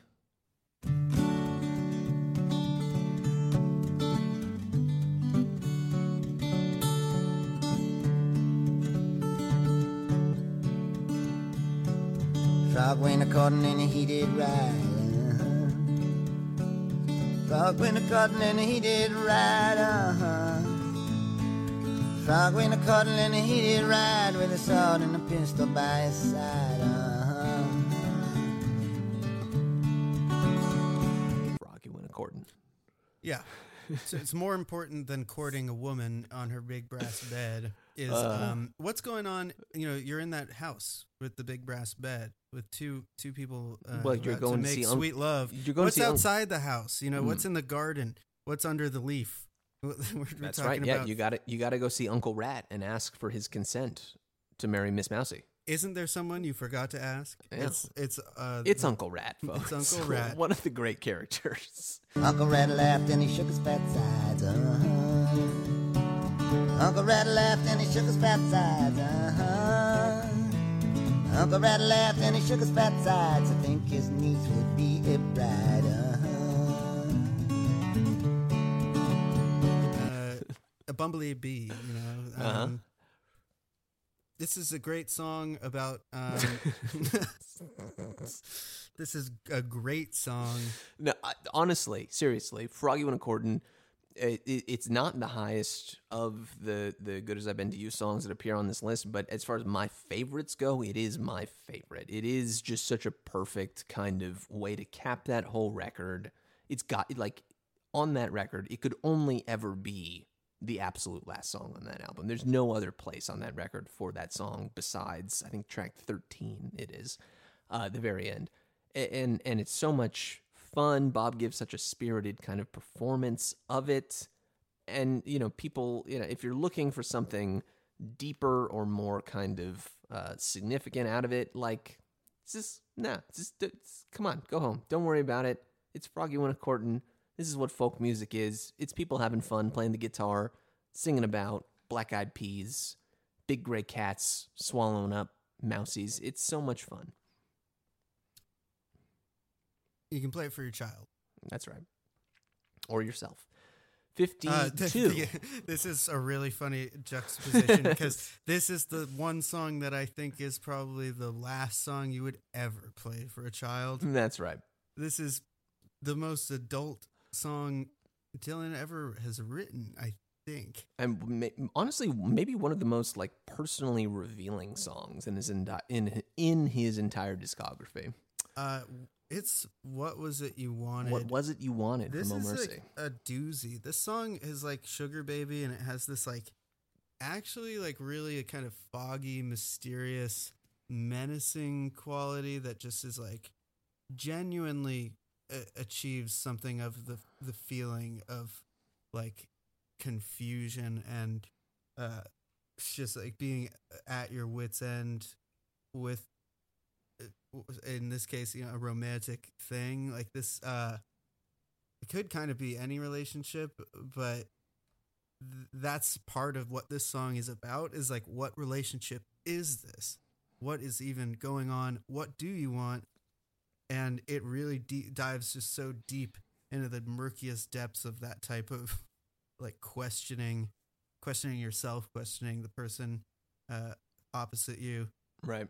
It's like a such a charged powerful song And so that- simple and understated at the same time. yeah i mean it's it's just like heavy stuff Yeah. song. And it could apply, like, absolutely could be a relationship kind of song. Could also, like, coming from maybe I'm, my, my point of view just being tinted by the Chronicles conversation we had, but, you know, that those quotes from uh, Lanois apparently give me, you know, give me the Masters of War, give me the uh, It's Alright, Ma kind of shit.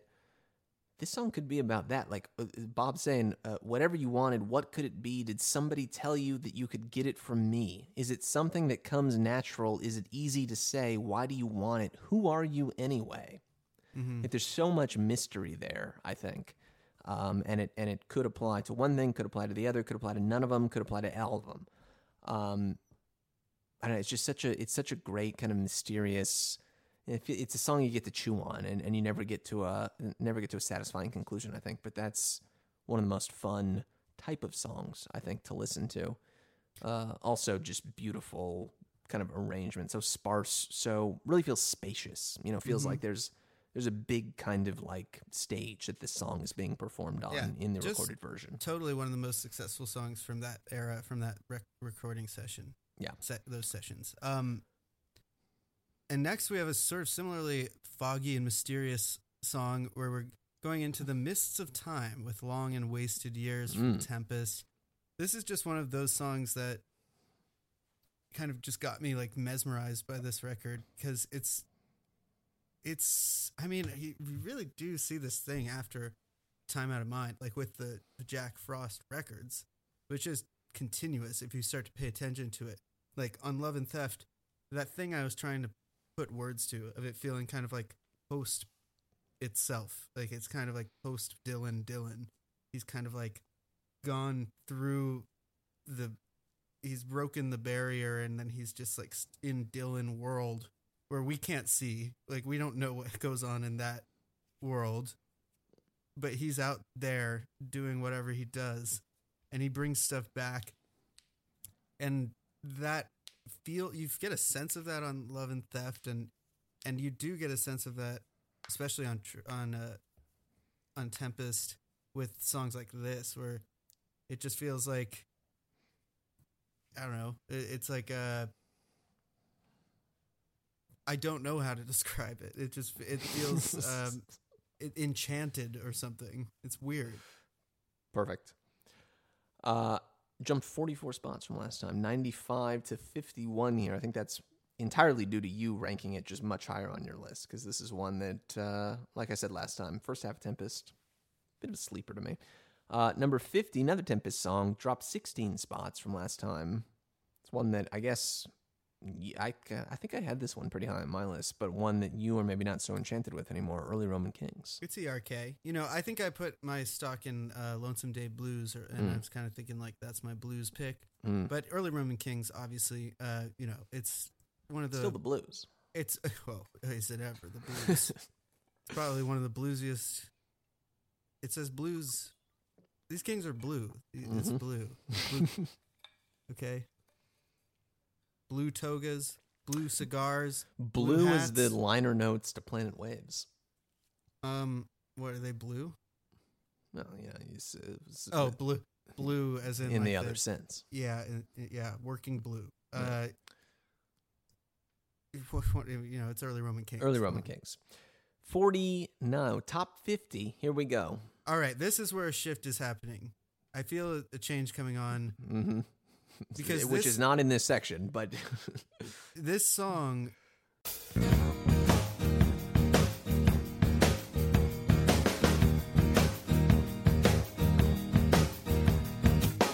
Fat man looking in a blade of steel. Thin man looking at his last meal. Hollow man looking in a cotton field. For dignity.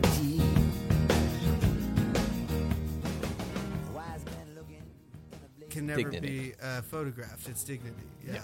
Batman looking at a Ferris wheel. That man looking at a Ferris wheel, Thin man looking at his last meal. and then thin man looking at a Ferris wheel. Fat man looking at a thin man's meal. You know, it makes it. Collared man looking at a co- cotton wheel co- uh, something like that. for dignity. It's all about dignity. Uh, you know, another song that just exists in this kind of like weird space that uh, it's like doing something weird and rocking really hard at it, and you gotta respect it. It's Yeah, it's just it's one that you know. It's I think it's important to the whole Joker Man. yeah, it's one of legacy project Jokerman spirit. classic. Yeah, absolutely. Uh, the, the, I think the one we have listed here is the MTV Unplugged version, which is probably the one to go with, I would say. But also the Telltale Signs version is great. Also the the uh, what is the best uh, greatest hits Volume Three version, uh, which we talk, I think we talked about John Worster, which is just Bob's vocal and someone from like the Black Crowes or something who played all the other instruments on it. It's it's just a weird song, um, or a weird recording of the song. So many different versions of Dignity. It's never been photographed. What can you say? Forty-eight. It's, it's never been put on a record. Never been recorded properly.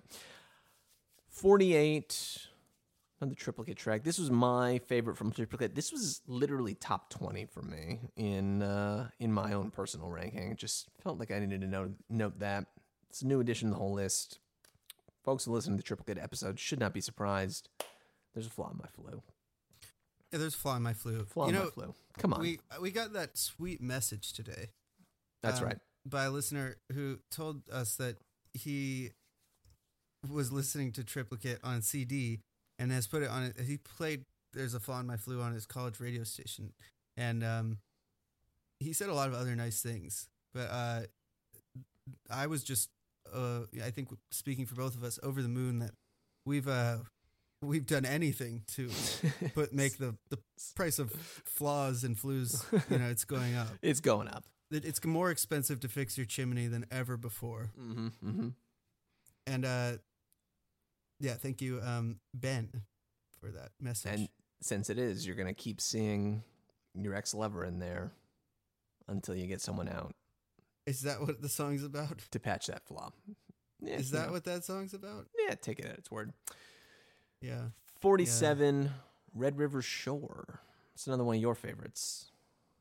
Um, yeah, randomly. I think this is like one of these classic randomly. This song is great type of songs. Hmm. I'm going to use this m- moment to just uh, give honorable mention to "Cross the Green Mountain." Okay. This song, which like I feel like nobody is, even us, are not. We even we are not going to like. I've listened to Cross the Green Mountain like four times, maybe it- ever. it- it's like I don't even know what the analog is. Like, what's the comparison here? It's like Infinite Jest. Like most people just know. Like you haven't really read the whole thing.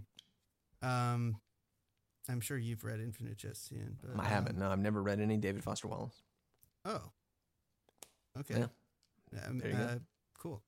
Uh, I've read some, but uh, not really. Anyway, um, Cross the Green Mountain, really long song. it is very long. Most notable thing about Cross the Green Mountain, which is not the song that we're Right, talking about here, is the video with Bob in the wig with the band on horseback. Uh, and the beard, yeah. And the beard. Very fun. 47, though, it's Red River Shore, Yeah, uh, which Red is a different Shore- song. yeah, it just reminds me of that a little bit, like sort of like same territory. Nah. It's um, it's just like a beautiful uh Lanois collab that like I feel like it's weird didn't make it on because it actually has got what what I think feels like uh like what Dylan doesn't like about Lanois production is not present. Right. It seems like seems pretty straight up, just really well recorded, Yeah. and it's just like a simple, beautiful, timeless song of of yearning, um, just yearning, pure and simple. Yeah.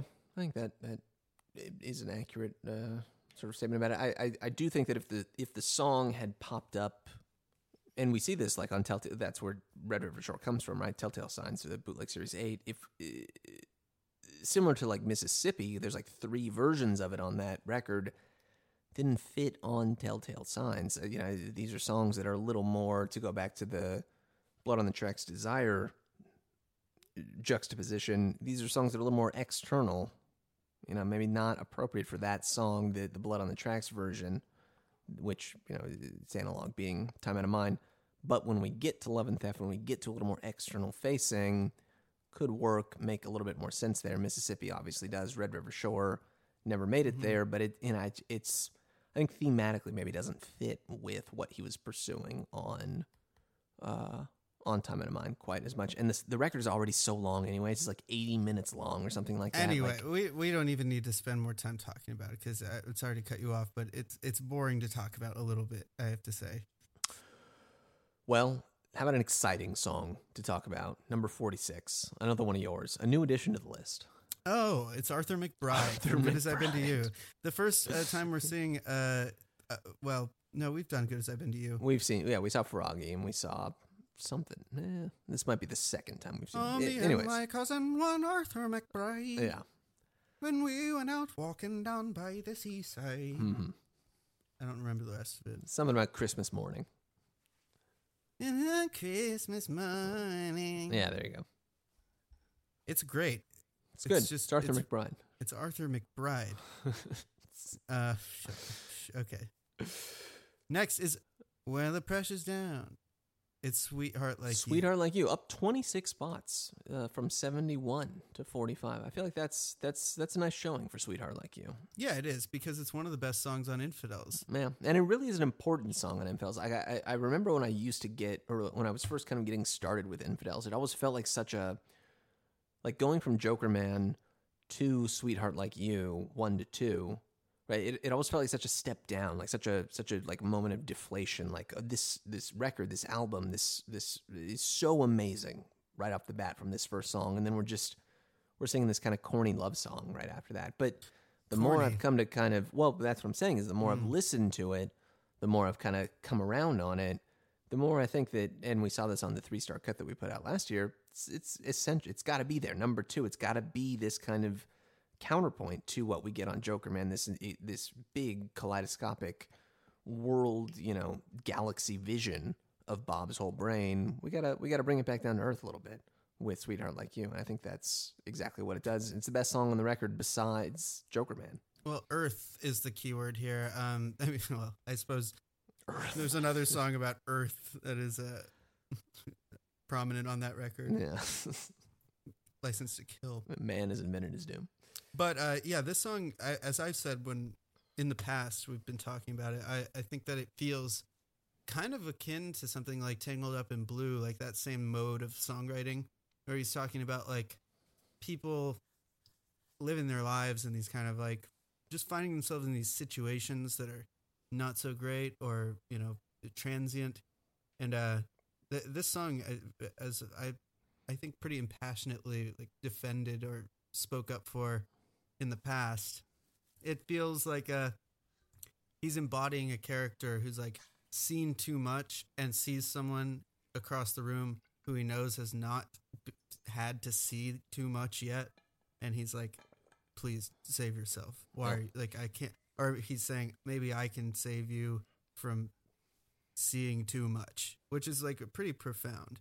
I mean i that's not what he literally says but you get that feeling Yeah, it could be could be just a very basic, you know, we're taking it at face value type song. You see a lady in a bar, you're wondering what's a sweetheart like you doing in a place like this. Could be, I think, as we talked about on some of our previous episodes, could be About hell, here, folks.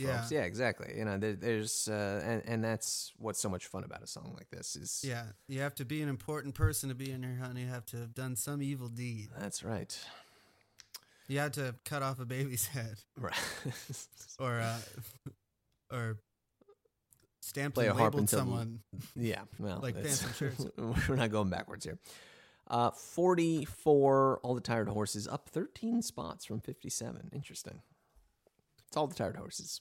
All the Tired Horses is uh, uh, unlike anything else, and it is uh, Great Song. it's perfect. And actually, I listened to it again recently. And it's like, it's really beautiful. Those strings are like, every variation in there feels so thoughtful and actually, I don't know, really, really satisfying. I don't know if Bob Dylan had to do with it at all. It seems like there's no evidence. he had to do with it to the extent that it is the first song on his studio 1970 studio release, Self Portrait. And that's enough for me. Yeah, that's enough for me. 43, Caribbean Wind. I know this is an Ian favorite. This is a me. It's this an is Ian down class. eight spots. It's a me. one- it's, it's a, a me. me. Caribbean wind. Yeah. Uh, this is this is one that you still have because this did, I don't think this made a made an appearance on your list. This is one that you still have not uh, not No. clicked with or come around on. Uh, well, it's like, yeah, it's a little crazy. I don't know. It's, I it's you just- speak on it. How yeah, about it's so much fun. I mean, it's it really is like the the great you know. that so many of these records have like the one great lost song. Like there's the there's up to me off of Blood, which you know we don't need to litigate whether or not Up to Me is the great lost song. There's Abandoned Love off Desire. There's Willie McTell off of Infidels. Caribbean Wind is maybe the the essential like the one of those to me at least uh, off of Shot of Love.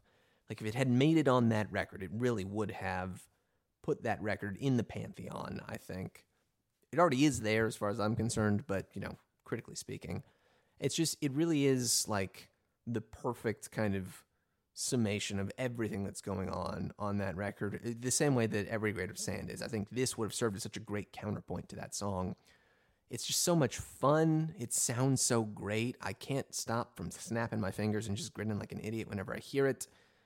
And yet there's so much to like think about in the lyric. I, I still, for the life of me, can't tell what the hell he's talking about. Will we snap a bait? Will we some, shooting for a star? or Follow whatever the star, yeah. Uh, or he's, he's in the cold gray sea in Atlantic City. There's the ships of liberty. You know who uh, who knows what the fuck he's going on here about. Um, but it's great to just chew on and, and come back to again and again. And on top of that, it's just it really is like an incredible earworm. I think like one of the one of the catchiest, funnest songs in his entire discography, right down to the fucking whooshing vocal vocals that we get on. I think that honestly, I don't like. You don't like that's the best. I love that. Uh, it's so good. Um, Caribbean Wind, always going to be one of my favorites. Disappointed to see it knocked down eight spots here, but you know, there's always next year. We'll see. Maybe you'll finally click with it. 42, another one from the Shot of Love sessions, actually made it on Shot of Love. Up a shocking 30 spots. Price of Hearts is going up. Heart of It's Mine. it's heart of mine. Uh, this is this is just like uh, an effortless feeling song. Perfect song. Perfect song. Yeah, it's it's just like it's like a cool breeze encircling the. It's like you a know? Car- it's like a Caribbean wind. It say. is like it, this is this song actually feels like a soft Caribbean wind on your body, um, gently caressing you. It's perfect. Heart of mine. Forty-one. Another good as I've been to you track up forty-one spots, Forty-one on forty-one. going up.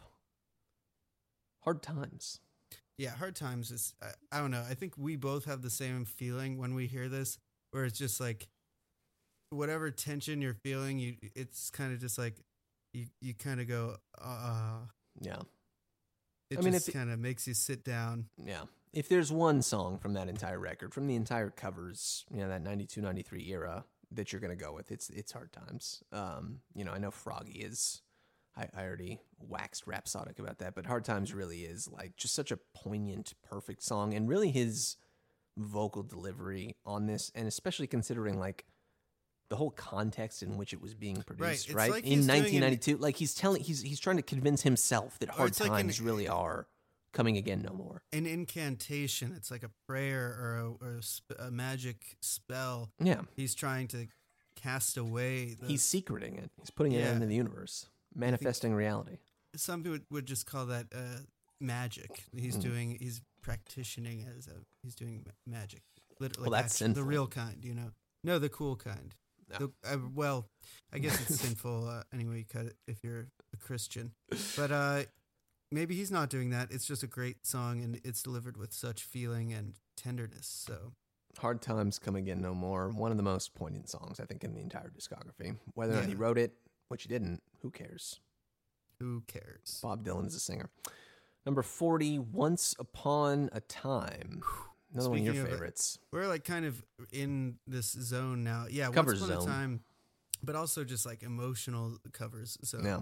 Once Upon a Time is like a song uh, from Triplicate that I think justifies everything I've said about Triplicate. If I could point you to what I'm talking about, like this is this is a song that just if you actually are like there with it, it'll it it probably will like sneak in and take down some of your defenses. It's because it's true. Like the stuff that it's talking about is the passage of time, nothing less than the impermanence of all things is what we're talking about with this song. Hmm. and um you you don't even have to like it. This song has truth on its side and it, so it's it wields a, a heavy power. Hmm. and he actually knows that and he uses it in a way that's not trite or uh schlocky. This is just like the raw intelligence. This is a this is a song that'll make you break down if you're in the wrong state of mind Or the right state of mind. right I love the vocal take on this too. That once upon a time, he like he can't quite get up there. hmm Once upon a time, a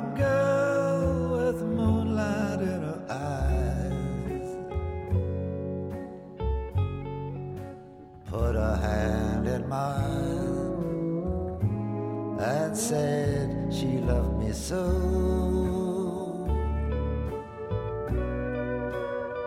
But that was once upon a time very long ago. you know, but he's still giving it his best. That's so nice. 39. Getting up there, folks. Number 39. Oh we're still in the sad world it's uh you're a big You're a big girl now. now. Blood on the Tracks, 1979. A new addition to the list. That's a that's a huge ju- uh, going up to 39. You're a big girl now. You know, Didn't make an appearance last time. It's funny. It's like you know how stocks will jump because of like things that seem unrelated, or like you know you, you know just things change culturally or Right. or, or personally for some. Can't imagine why. What would have motivated that sort of thing? Um, thirty eight is gotta serve somebody. Uh, and You're a big girl now. Great song. uh, yeah, it's a great song that is um. He, it, there's this thing in it that like where he says I'm singing the song to you or the the bird singing this his song to me at his own expense, own and I'm just like that bird Just like that bird singing just for you. singing just for you. Uh, I hope that you can hear hear me through these tears. I mean, those are just like, uh, you know, those those words. Those it's just it's so feels so right. It, there's nothing about that that it feels really true to just uh, who this man is as an artist and uh, everything we've been talking about. And uh, I could go on, but I think One of the most point. essential songs, I think, on on Blood on the Tracks. You know, you get Tangled and you get Simple Twist of Fate, which is just an amazing one-two knockout punch to start the record off, and then, but there's still a little kind of like there is a there is an element of distance to those songs. Like you don't know if is he talking about himself here, or, or to what extent are his own memories and experiences informing these songs. Your big girl now is a fuck it. Like this is. this is Bob Dylan writing about Bob Dylan and Sarah Seems Lownds, like and there's it. no question about it. I mean, it seems like it. I, that that line, "I'm just like a bird." That bird singing just for you, and I hope that you can hear. It's like you know how everybody hears birds singing and listens to them. It's like there is kind of like a tragic uh, aspect to that. That ho- I hope you can hear me, Yeah, and I'm just like a bird. It's like you're not. She's not hearing. it's brutal. she's not hearing. You might hear it in passing. You're not. You're a bird. You are a bird, and she's a big girl now. You're not. It's not just that she's a big girl now, and you're a little boy. You are a bird. You are not. It's not happening. But and we saw how it worked out. Uh, 38, got to serve somebody. Slow train up 50 spots from 88. I just feel like we fucked that up last time.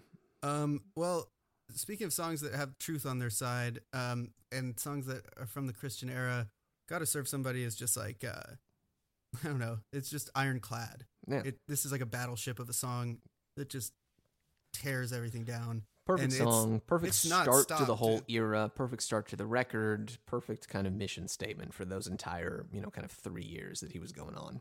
Yeah, like a song written for the '80s and the excess and and sort of um, uh, the the feeling of of overblown cultural narcissism, and uh, a song that uh, shocker still uh, hits direct hits on those targets. And there's a reason he's playing it to this day in 2022 on the Rough and Rowdy Ways tour. The next song is "Precious Angel" from 30, 35. No, the next uh, song is 37. Oh, sorry. Uh, it's uh, Series of Dreams, down 31 spots from number six previously. Top 10 song dropped to 37 this time. Well, sometimes we have to just sort of acknowledge that a song, we bumped it up. That was our first bump up, and now we have a more realistic picture of it. Yeah, it's kind of coming back to earth this time. Yeah, first time around, we had to we had to make it go up, up, up. 37 still pretty high up there, you know. There's no there's nothing wrong with being the 37th best song that Bob Dylan has created since 1967. But I do think that, you know, uh, some other Oh Mercy stuff has really come to the forefront here and we're we're sort of deepening our appreciation for that record, that era, that whole kind of spirit here. And honestly, I was thinking about it earlier today. You know, I know we talked about oh the, the record it should have had Series of Dreams on it, should have been called Series of Dreams like Lanois wanted it to be honestly, I kind of think that it was the right call to keep Series of Dreams off there. Really? Yeah. Which is not to say it's the right call to never have given anyone Series of Dreams, like never have allowed us to hear it ever, which, you know, it came out in, in 91, I guess. So just 2 mm-hmm. years after Oh Mercy on that first bootleg series release. You know, this is a song that has to be heard. It's an amazing song. But it's Red River Shore sort of syndrome. Yeah, it just right? it, doesn't really fit on that record, I think, which is a record that's so like so small or so so tight, so insular, um, and, and these songs are so short and and and It's and intimate. straightforward, and intimate, exactly. And this is so big and famously. widescreen. I mean, Nocturnal makes sense for Series of Dreams, but yeah, it does kind of blow it out of the water. Yeah, it doesn't it's like- sound like, what was it you wanted or disease of conceit or something like Shooting that, you know, or Star. shooting star, exactly. Those are yeah intimate songs. Political World is probably the only one that it would kind of, you know, be toe to toe with. But yeah, mm. yeah, it has that kind of U two thing. But that said, on its own, it's just like such an epic song. And Yeah, amazing song, but probably makes sense to live on its own outside of a record as opposed to, you know, part of that album itself. yeah, sure. 36, Knocking on Heaven's Door. It's knocking on Heaven's Door. I'm not going to talk about this. Not gonna talk about Heaven's Door. I've, I've drained my Heaven's Door here. Uh, not talking about Heaven's Door. Okay. Not not talking about Heaven's Door. Not not talking about Heaven's Door. 35, Precious Angel. Yeah. Uh, it's right around the same place it was before. 32, you know, Precious Angel. We love it. It's yeah, it's sick. great song. Vocal take, you know, is very funny to me. But I like it with, I like how ugly the vocal is, uh, uh, counterposed against how beautiful the music is. You know, I just couldn't make it by myself. I'm a little too blind to see.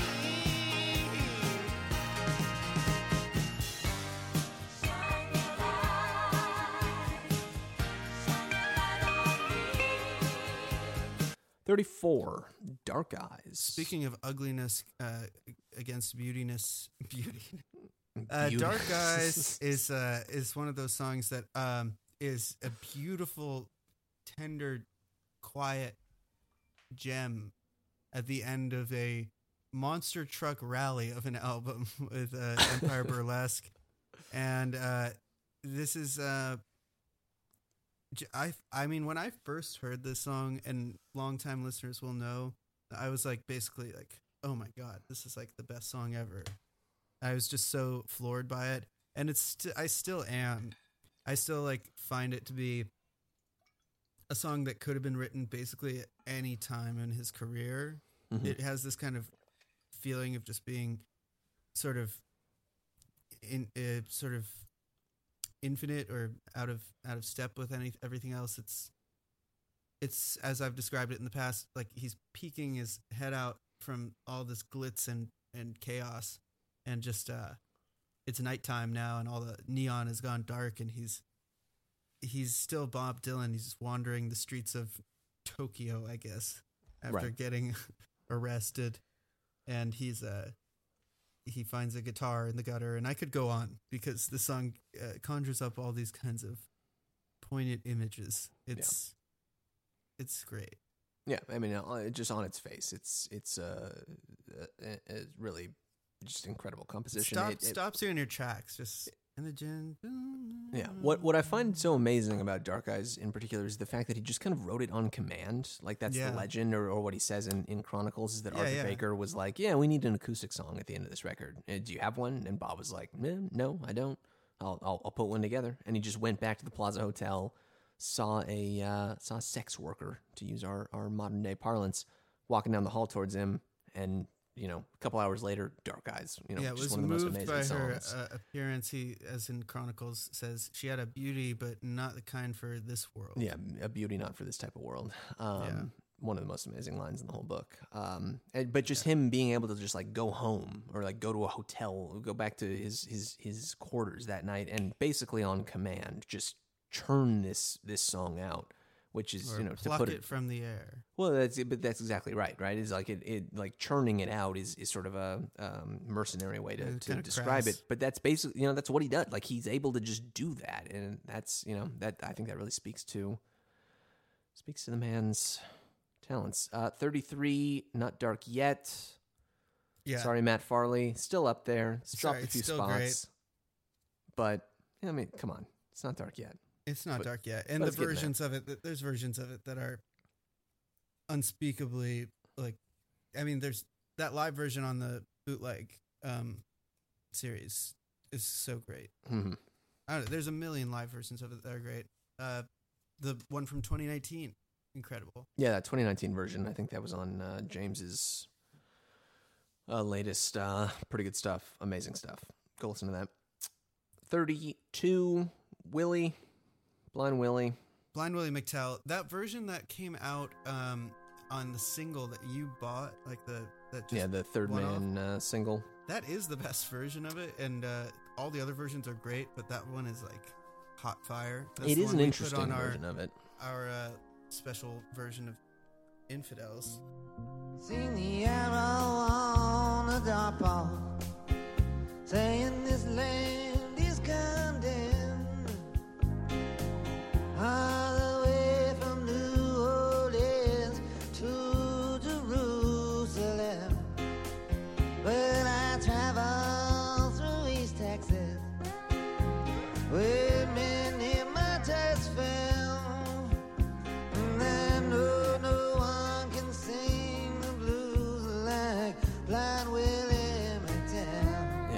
have a hard time actually saying that one's better than the original bootleg series I version. feel it is, but they're definitely better than the like the standard one that came out on the the latest uh, on on springtime. But I'm, I'm again, this is a song that is just like Tangled or Idiot Wind or something like that. It's a song that's bigger than just the one initial canonical recorded version, which there isn't even one for this song because it didn't make a record in the first place. But uh, you know, I, I think both of those versions absolutely are uh, are quality enough, are are important enough to breathe on their own. Thirty one, Tempest from Tempest. Do you have Um, more to say about Tempest from Tempest? no, it's just uh, it's no. Do do do do do do do do. Do I have more to say about Tempest? It's just do do do. I've already said my whole piece about Tempest in the past, but it's like um, it's big for a reason. It's long for a reason. It's there needs to be a song about the Titanic like this. you know, there's a movie about the Titanic, but where where can you go if you can't watch the entire film of uh, James Cameron's Titanic, but you want that you want to think about that horrible tragedy. Yeah, you've only got 15 minutes to reflect on the, the senseless death of thousands in the frigid, cold Atlantic Ocean 100 years ago. Where are you going to go? You're going to go right here. It's You're the one stop shop. exactly. Um, Brownsville Girl, 30. Well, Brownsville you take Girl. it away. You know, it's Brownsville Girl from Knocked Out Loaded. It's From Brownsville Loaded. It's Girl. Brownsville Girl. From Knocked Out Loaded. Brownsville Girl. we it might seem like we're getting lazy at this point, but it's also just that these songs defy uh, anything that we could say more about them. Brownsville So, Girl. yeah, it's Brownsville girl with It's dropped a couple spots. I know. Brownsville curl curls. Is that right? Yeah, Teeth like that. pearls, Teeth like, like pearls, above. like the moon above. Do do do do Do, do do, do. Uh, Nettie Twenty nine. Moore. Nettie Moore. Uh, Up sort of twelve a- spots. I'm thrilled know, to see this. Maybe Nettie Moore and Brownsville girl have something to say to each other. You know, maybe they're kind of related. Interesting. Sort of, and the girl from the Red River Shore. You know, they're all They're at a about party. girls. It's all yeah, it's all about babes. It's all, it's all about the the ones that The got smoke away. shows. Yeah, the smoke show of the one of the month, uh, or week or whatever the fuck. Uh, Nettie Moore. Oh, I miss you, Nettie Moore. It's it really just and I, I think I've talked about it and this is my favorite song on the record on Modern Times. I think I've talked about it a zillion times, but it's just it, it's such a dense text. Uh, it's still something to struggle with, struggle against, chew on, enjoy. You know, kind of uh, turning over in your mind like a lump of clay. Uh, one that I think will just You mean like a become more- rotating an apple in your mind, like that exercise? Right. Yes. Exactly. Uh, Uh, speaking of modern times, though, we got your favorite from Modern Times, My which has favorite. dropped eight spots. when the deal goes down. when the deal Um, goes down. yeah, just a beautiful song of uh it's like this song is like uh it's not dark yet, but you also happen to uh love someone. So it's like you're not just thinking about yourself, you're thinking about we're both gonna it's it's happening for it's us both. Right. One of these days it's we're it's gonna be over and I'm gonna be with you. When It's a nice sort of down. middle ground between something like Not Dark Yet, um, and um, I've made up my mind. You Yeah, th- there's exactly. there's there's something sweet to it, but there's also something a little little sour, a little wistful, a little ugly to it. Uh, but the music itself is so striking, so beautiful. Obviously, Yeah, It, sort of, uh, and as we know now, it's sort of inspired by the uh, uh, Bing Crosby song uh, "When the Blue of the Night Meets the Something, yeah. something of the Day." No, I forgot about that. Yeah, yeah. Anyway, yeah. Dry run for the uh, cover zero. Got a tandem here, 27, 26. One of these is mine. One of these is yours. Both brand new additions. yeah, totally new. to the list. Folks, we're up there now 27 and 26. I'll take it first 27. I'm not there. All racing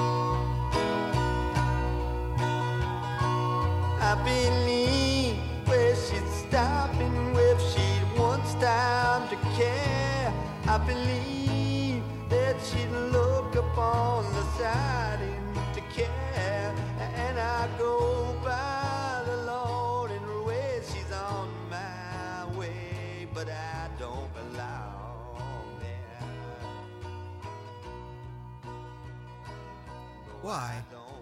It's just, it's magic. It's, it is such a, a, a stunning kind of lightning in a bottle kind of recording. You don't even know what the guy is saying. In, in, in most of these these stanzas, um, you know, I, you, you can go, you can look it up on the website, on his official website. No lyrics. You can go to Genius.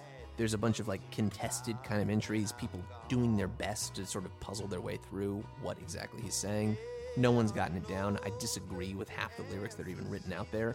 I don't know what the actual right answer is. Who knows? That's not the point. It just the the spirit of this song, the five minutes that are captured from 50 fucking years ago at this point up there in Woodstock. It, it's just you can hear it in his voice. You can hear it in the strumming of the guitar. You can hear it in that little kind of ghostly, spooky organ in the background that comes in towards the end. It's just such a, I don't know, it, it sends shivers down my spine anytime I hear this song. It's it's about love. It's about you know loss. It's about inability to be there for someone. It's about wanting to desperately do that, and you know it's about a million things more. It's about none of that at all. It it's it, it kind of fits wherever you need it to in your life. Um, Yeah. And uh, just a magical kind of recording. And I love that he never actually came back and nailed it with a, an official studio version, the way that he did like um, um, uh, "You Ain't Going Nowhere," for instance. You know, I love that there's this there's this this era this this this fog this mist you know this this it's an object that you're never going to actually get to the bottom of you're never going to find this you know the actual canonical crystal clear version because there isn't one bob doesn't even have it um, but it's something that just It's you could say that the song itself is not there. is not there. There you go. 26. Lord protect my child.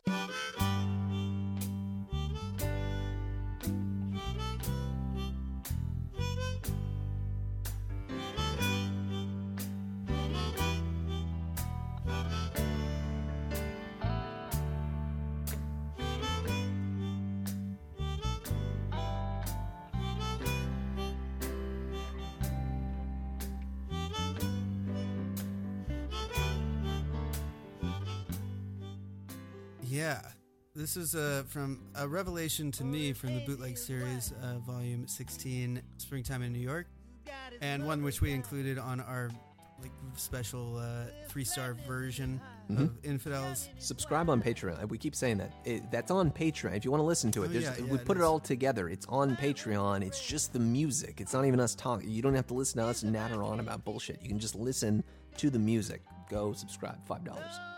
Uh, five. uh, yeah, Lord protect my child is just like honestly kind of like it. It hit me emotionally uh, in a big way when I heard it because it's so straightforward and it's so real.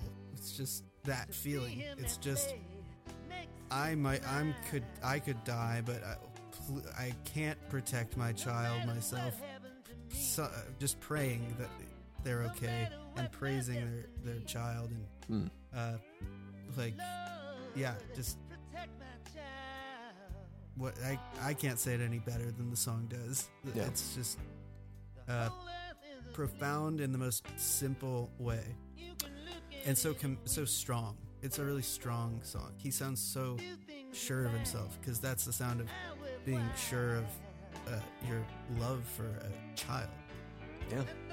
Uh, it's, it's just uh, we I, we talked about this a little bit when we were nipping and tucking earlier today, but it really is like kind of the the leveled up and more robust version of Forever Young, which is a great and amazing Yeah, all time yeah. song, no question, but comes from the same place, and this one is is really does have you know kind of a, a, a, third dimension.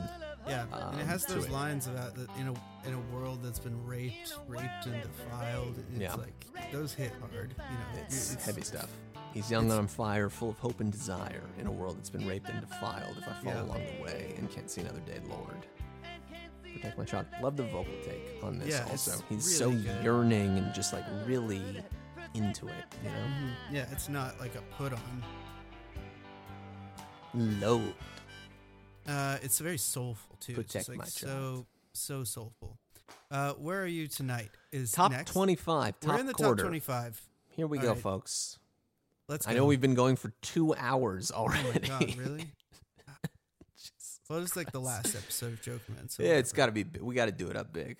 Uh, we just we- dump this one as like a one full long. yeah, we're just gonna do one. It's just you know, it's all you can eat buffet. Thanks for sticking with us. You know, it's like uh, have a snack because we'll be here for a little bit longer. Yeah, get some carrots and some hummus, something like that. yeah. Get, Um, get some carrots, get some hummus, and then come back because we're about Well- to talk about Where are you tonight? Where Journey are you dark tonight? heat. Up a stunning 51 spots from last time. It was 76 before, 25 this time. Thrilled to see it. Love to see it. Street legal representation. I mean, it really, I, I don't know. It's, it's do, do we even have more to say about Where Are You Tonight? It's just, No, it's it's got those bongos. It's got it's like hot hot night feeling of uh, he's he's so sad, but he's he's he's making it work. It's it feels like the sequel to Tangled Up in Blue somehow to me. It's like feels like that world still like one of those songs. It's the end of something, and be- it's not the beginning of something else yet, but it is the end of something. I feel that's like well it is said. Yeah. it's the end of the of that thing that started in blood on the tracks i think I think it's. The, I think I've, I've made this point before myself, but I, I think it's the end of the thing that started a New Morning in 1970. like Oh, yeah. he's you he's mean having a great marriage Yeah, exactly. Yeah, he's he starts this whole fucking era off. He's having a great time. He's up in Woodstock and he's got his white picket fence. He's he's dialed in. He's a family man. And at the mm. end of this, I can't believe it. I can't believe I'm alive without you. It just doesn't seem right. Where you? T- it's just like it's such a crushing kind of like eight year emotional journey. All the highs and lows that you've hit along the way. Like there's no that this is this is such a pitch perfect kind of conclusion to the record to the era to everything and then it leads right into the the fucking you know completely out of this world christian era after this uh, you know it, it's such a so it's perfect i don't know what to say where are you tonight can't believe we had it so low last time uh, another one that's jumped up 24 32 uh, Tweedledee I'm saying too many numbers. It's number 24. It's jumped up 32 spots Yeah. from 56. It's Tweedledee and Tweedledum. yeah Tweedly dum and tweedly dee. They're throwing knives into the tree. Two big bags of dead man's bones. Got the noses to the grindstone.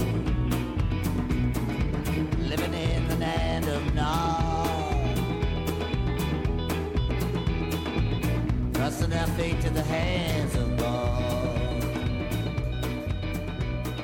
They pass by so silently. um Love to see it up here. that there's a uh, it this song goes as uh, some have said uh, these days uh, goblin mode is the term Tweedle mode. tweedle mode really idiot mode actually Yeah. um, this song's just like, what if a song was about something insane and it was like, it just went really hard and it, it just overcommitted to the, the, this, this imagery and it gave you almost nothing to like hold on to as like, well, it's a metaphor. No, it's not a metaphor. this is not a metaphor. This is about Tweedledee and Tweedledum. And it, and there, one will stab you, and one's gonna roll over. He's crawling on his hands and knees. They got They're- brains cooking up with garlic and olive oil. Yeah, they're um, they they own a brick and tire company. Every line of this is absolutely literal, and and uh, it's not saying something else. I love imagining the guy who went out and bought Love and Theft on release day and dropped it into the CD player in his car. He's, he hits the play button.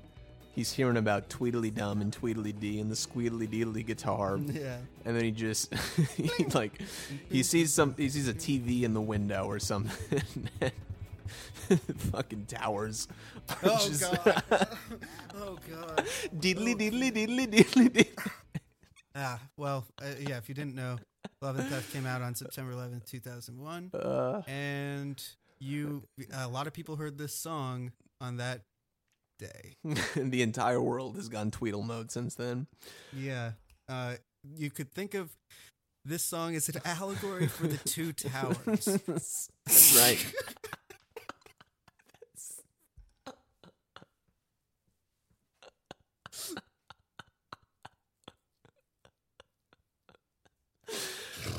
Uh, perfect. Beautiful. Uh, tw- 23. Trying to get to get to heaven. uh, Beautiful, beautiful Ahem. song from, from um from Hmm. Well this says the bootleg series but, we're no we're just talking about the song in general there is Yeah, I a mean, either way, I think I think the original version. version is amazing. Also, the bootleg series version is that also is amazing. so good That's real head in the oven kind of mode. um yeah trying to get to heaven i was just talking about on the last episode i think that it it feels like it's um yeah it's kind of a, a song that f- explores further those ideas in something like um pressing on where it's like it kind of gives you more of that more to that where it's Mhm. it's a bit more context but it's it's what it takes to be pressing on. It's not just the concept. This song actually like goes down and onto the ground and gives you some a shoe leather reporting of what it's like to have been pressing on for a while.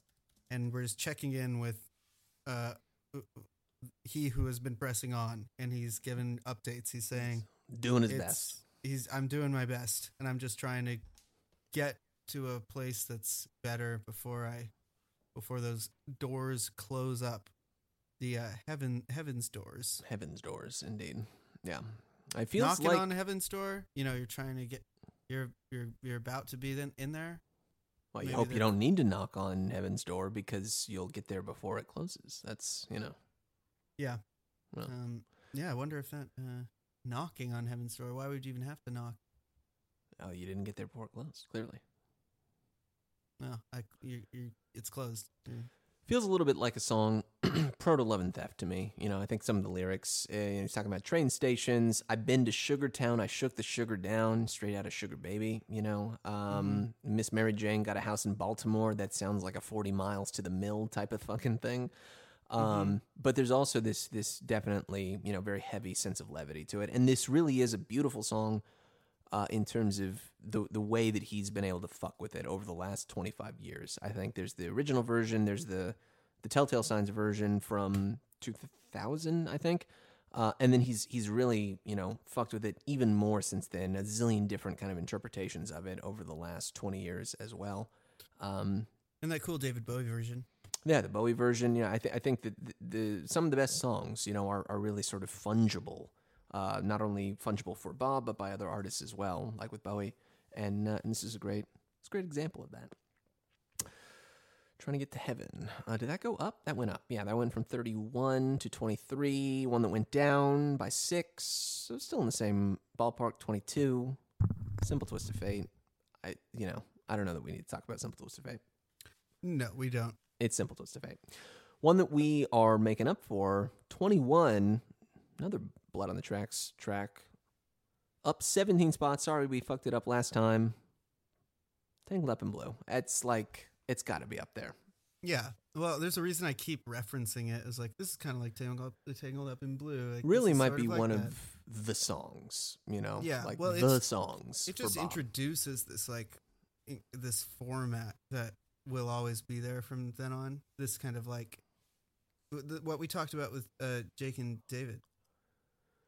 Yeah, the, that sort like the songwriting kind of format. What did, what did Yeah, well- David say it was? It well, was, it was just kind of this thing that we were all talking about, like how it kind of goes through time and space, and it feels like really big, and it's about real life, but it has this interiority to it as well.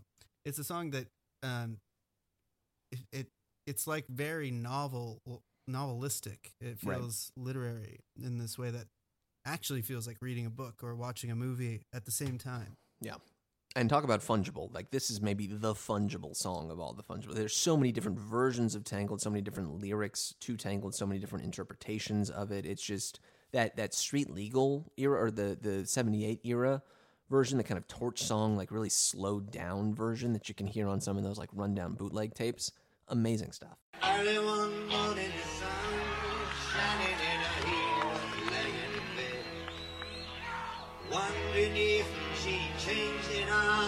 her hair was still red. Her folks, they said their life together, it sure was gonna be rough. They never did like mama's homemade best. Papa's neighbor wasn't really good. And he was standing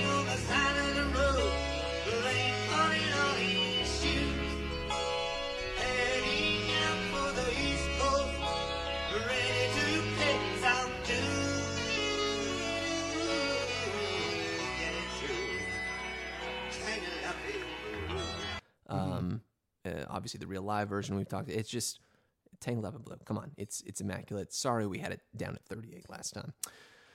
Uh, 20. I threw it all away. Down It's twenty.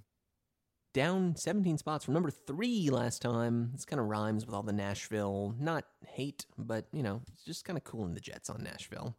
Um, I threw it all away. It's still an amazing song. It's You still know, I think twenty. it's still top 20. I think that's where it belongs. kicking you off know? the top 20 Yeah, i mean Yeah. it's it's one of those songs like um i would say kind of like uh make you feel my love is like the other side of that it's just like so it it feels like it's always existed someone just had to write it and he was the one Perfect song plucked from the ether and put into auditory form by Robert Zimmerman. Number 19. It's going up. It's already 28 last time. Still going up this time. Po- 19. po boy Back to Love and Theft, folks. Po Boy.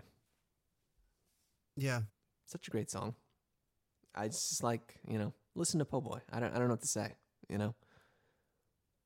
It's a beautiful call up, track. call room service tell him send up a room Send up a room, exactly. It's, this is like maybe the funniest song that he's ever written.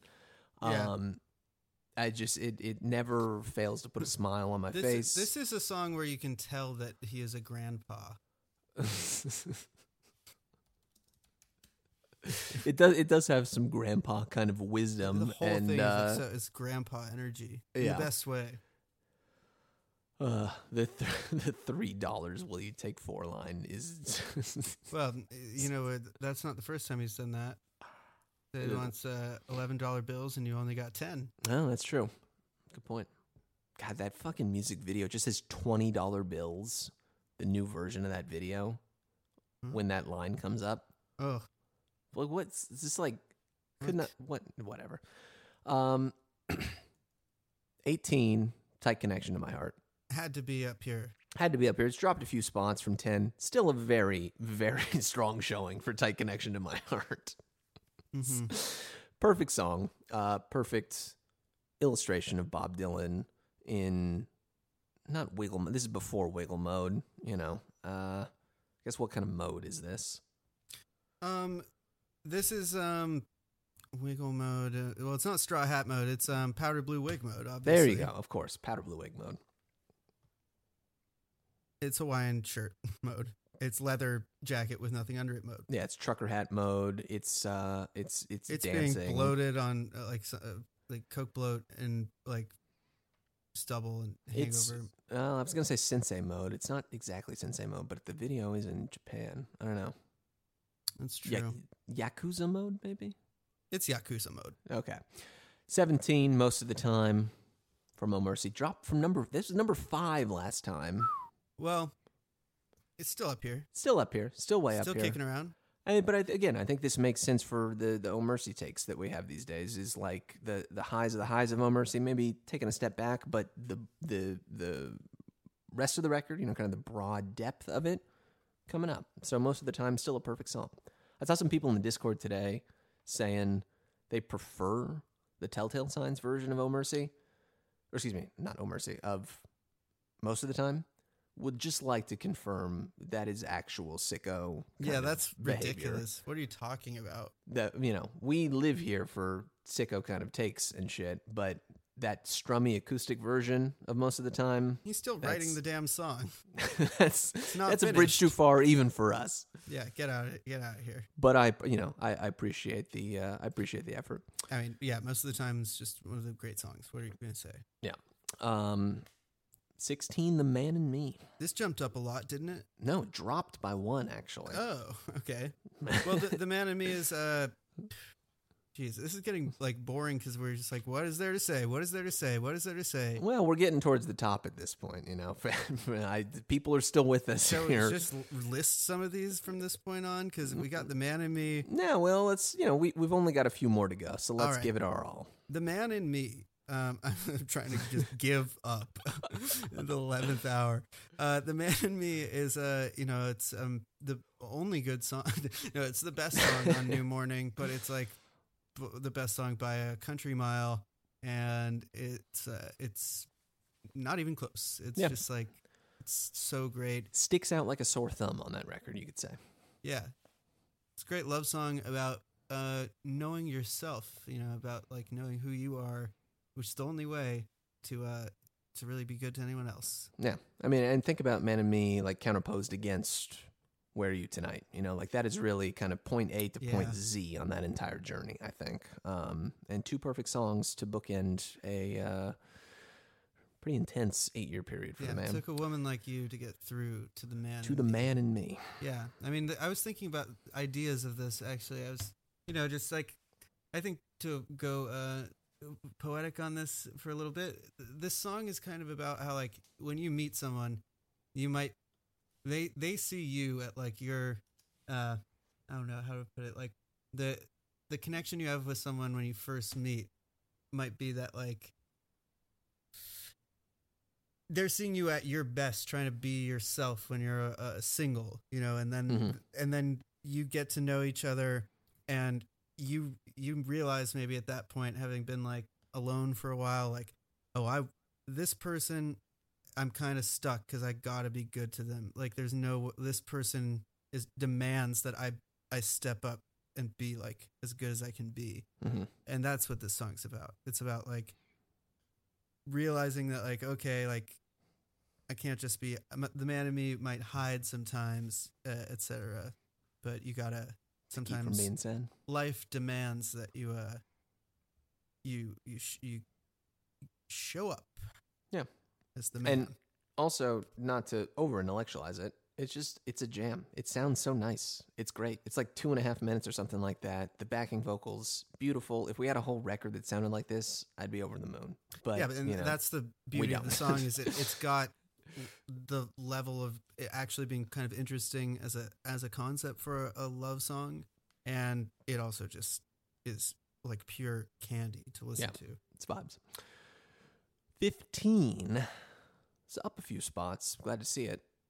It's one that I am always going to going to bat for. It's pressing on from Saved. Yeah, um, a, I mean, uh, the It's best the- distillation of what we're talking about the whole time. He, Yeah, I mean, really, the like if we, if we got to do one, if we got to do one song for the whole era, the whole Christian era, it's like this. You could not, you could not pick a better song and talk Yeah, I about a mean- song that's like plucked from the ether and just given form by Bob. Like, I think when I first started to listen to this song, it seemed like a song that like had always existed. Was him covering something like this is. This has got to be a you know decades old, centuries old kind of spiritual track, but no, it's just it's Bob. It, this is it, it's just him kind of giving this perfect immaculate form to these ideas and spirits and feelings that all of us might have felt whether or not we are you know animated by the love of our Lord Christ um and can still find something in you know Well, Uh, yeah, I mean, it's it's the song that really it's it's interesting to think about it as like if you were to only pick one song from the Christian era, it being this one because that's what he's trying to do. Everything in that period, all of that religious fervor is is him trying to and succeeding actually at moving forward despite how hard things felt. Uh, and this song just is like grinds all that into like a, a diamond. It's just like this is the song that came from that. that's it it's pressing on some of the most beautiful lyricism ever should also Yeah. be noted and you know we'll see a little bit more of that in another one of these christian-ish era songs that comes even higher probably not a surprise to folks talk about price of love going up 14 key west Oh, Key West.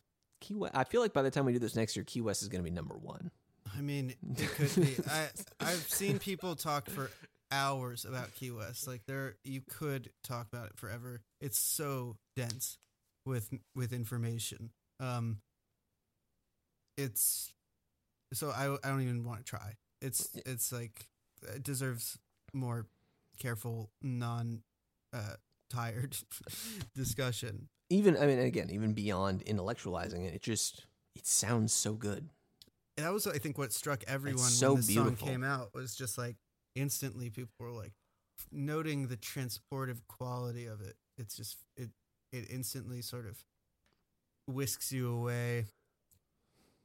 it's the place to be if you're looking for immortality hear that the dog most- now The most you hear a dog now. I don't even hear a dog. no well maybe i heard something else then Um, maybe I just brushed up against my mic. Um, the uh, yeah, the um, accordion, the most romantic instrument. oh God, it's so good. Thirteen. Frankie Lee and Judas Priest. from John Wesley Harding. from John Wesley Harding. This is the one. This is where our our, our multiple kind of uh, you know sort of uh, twin tracks of John Wesley Harding appreciation really kind of dovetail, kind of come together here on this Yeah. one. We still got more to talk about shortly from that record, but this one, you know, for my money, is like perfect song. Agree. It's um. It's it's perfect in that it's it doesn't. It, it's just it stands on its own as like this weird mysterious story that is so comfortable with itself. It's just like a. It's just like a, a little uh, self-telling story. It just feels like it happens, and you don't even have to think about why or what's going on. It just sort of unfolds. Yeah, and, and the kind of the best one of these story song kind of things that he's ever done, right? You think about the other ones, 115th Dream, Jack of Hearts, obviously, Yeah, Hurricane, even. Uh, I don't know, Union Sundown. um, uh, Highlands uh, is a great, uh, uh, another example, latter day example. Uh, these songs that like, you know, the- part of part of their whole energy, their spirit, why they exist, is they are these kind of shaggy dog tales, and you're supposed to get kind of lost in them and not really know what's going on and and be a little bit disoriented. And you get that on Frankie Lee and Judas Priest, absolutely. And at the same time, for me at least, there's always this sort of like you know deep kind of um, effective emotional resonance to the song at the end of it. That nothing is revealed uh, at, at the end. It's just such a perfect kind of sum up to the song itself, the whole record itself, John Wesley Harding, and really like his entire life or career up until that point. You know, I, I think it's there's so much there, uh, and whether or not he was actually consciously, explicitly putting it into the song, going into it, it's there for me to take out of it. And you know, what what can you ask more from uh, from a pop song than that? A pop song. Yeah, it's you know, it's a pop song. Uh, number twelve, "Born in Time," under the red sky. Yeah, I mean this one's just gone up, up, up, up, up. Born in Time. The the uh, best song on Under the Red Sky, but more more so, it's like the only song that justifies that record. To- No. to, some people would might say that. I don't say that, but um, one- Cats in the well, could. baby. Uh, yeah. Well, um, there's also God knows. Yeah, there's more God than cats in the well. But uh, yeah, I mean, Born in Time Just on another level. yeah i i had at various points like i think on my list is in my personal top 10 it was like quite high it's Yeah. just i never get sick of it and it it's just the right amount of distance from it what it's talking about uh, that it's it feels like dreamy but also specific i just uh can't. I, I love this song like a lot Yeah, can't get enough of it. the the The record version, the Under the Red Sky version, is is the version is the best version, is the canonical version. The additional versions from the Oh Mercy era, like that you get on Tell Tale Signs, also amazing. This is another one of those songs that lives beyond its bounds, just as a single yeah recorded track on the uh, the record, as we see with uh, you know with drugs doing their their shit uh, recently. They're they are covering yeah this song, but they're covering the Tell Tale Signs version, and it just sounds it sounds amazing, and it sounds like a drug song. Yeah, it's a Um, song that feels like it has no roof. You know, it's just like you can look up and just see the stars from this song. This song just has nothing. It's not contained. It's like just a vessel that like has an openness to it. Sometimes you just uh, you know you got it, and on this song he's got it. Eleven, Murder Most Foul. I don't even know. Like No, there's nothing to say. I mean, asterisk. we'll have to, we'll We'll have come to back talk to about it. it. We'll get back to you. you know what I want to do. oh, You know what I want to do for this is for the Kennedy assassinate. We'll do this on eleven twenty two this year. We'll come back. We'll do the Murder Most Foul Wait, episode. is that going to be the what anniversary of that? I don't know. It's it's not because it was what- sixty what year is- So next year we'll do we'll do it next year on the um what anniversary would that be? I guess that would be the 60th anniversary. Yeah, yeah let's just wait a little bit. All right. All right. Stay tuned, folks. 18 months from now, when we get to the 60th anniversary of John F. Kennedy being assassinated by the CIA, we'll get to the Murder Most Foul episode coming soon. Number Coming 10. up a stunning Okay, wait, wait, wait. 57 10, 10. Top 10. 10. I just Here we go. Point that out. Number 10. Up a stunning 57 is- spots. I'm just going to scroll through this list real quick. I think that's the biggest that jump. Yep? That that's the the biggest biggest jump. jump. Take it away.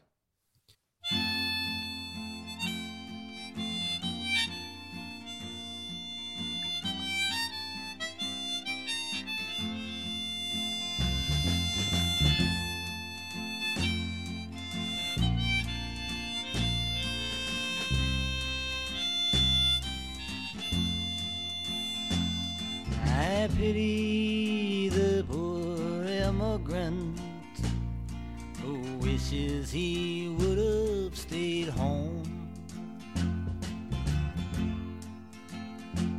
Who uses all his power to do evil, but in the end is always let so alone. It's um I pity the poor immigrant from John Wesley Harding. My favorite song from John Wesley Harding. One of my favorite songs ever. Uh, a song that feels like it's just like how did he write this as like a 25 year old or Right. it it I mean it's it's so mature and and feels like it was written I mean feels like it's written by the from the perspective of God and it and it actually I think pulls that off in a Mhm. way which I need I say more Right. Yeah, I mean, there's there's like two kind of flavors on John Wesley Harding. There's the the spiritual kind of mystical, nothing is revealed mode, like we just talked about on Judas Priest, and then there's also this like really kind of compassionate and and kind-hearted and open, um, you know, just sort of social observation mode, like we get on this, like we get on Drifter's Escape, like we get on really almost to to an extent tonight. I'll be staying here with you uh, to some degree, and I, I I really think this is just like kind of the perfect uh, example of that second that second mode, that second writing style that he was on.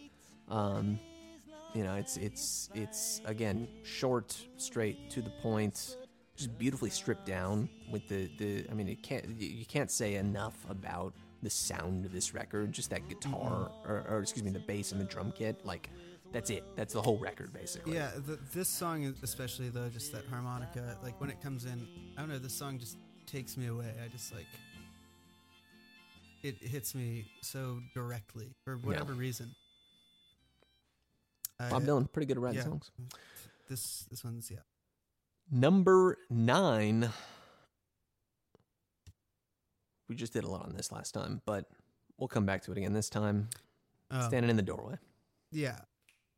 I mean, as I said on the last episode, if there's one song about heartbreak in the world, from the perspective of a man, uh, this is it. Because it's Uh, pretty good much qualifier. uh, yeah, that's a qualifier. Um, I mean, but not, ex- not the only thing that implies that is uh, that he's I don't know smoking a cigar. I don't know. He, he's a man. He's talking about him. I'm. Why am I talking about it like this? It's just a song that I think here. has. Um, it's it's like the first three seconds of it. It's just like it's like you put a, a colored gel in front of the the light. Like it just turns it blue or Yeah. turns it red. Um, Cherry red. cherry red. Yeah, it's just in an instant mood shift that feels all encompassing and atmospherically is like napalm. It's just like so on fire with heartbreak and loneliness and uh it's it's really you know a cathartic song uh, if for th- those who are feeling that way and um just a beautiful song in, in any situation. I mean, it sounds great.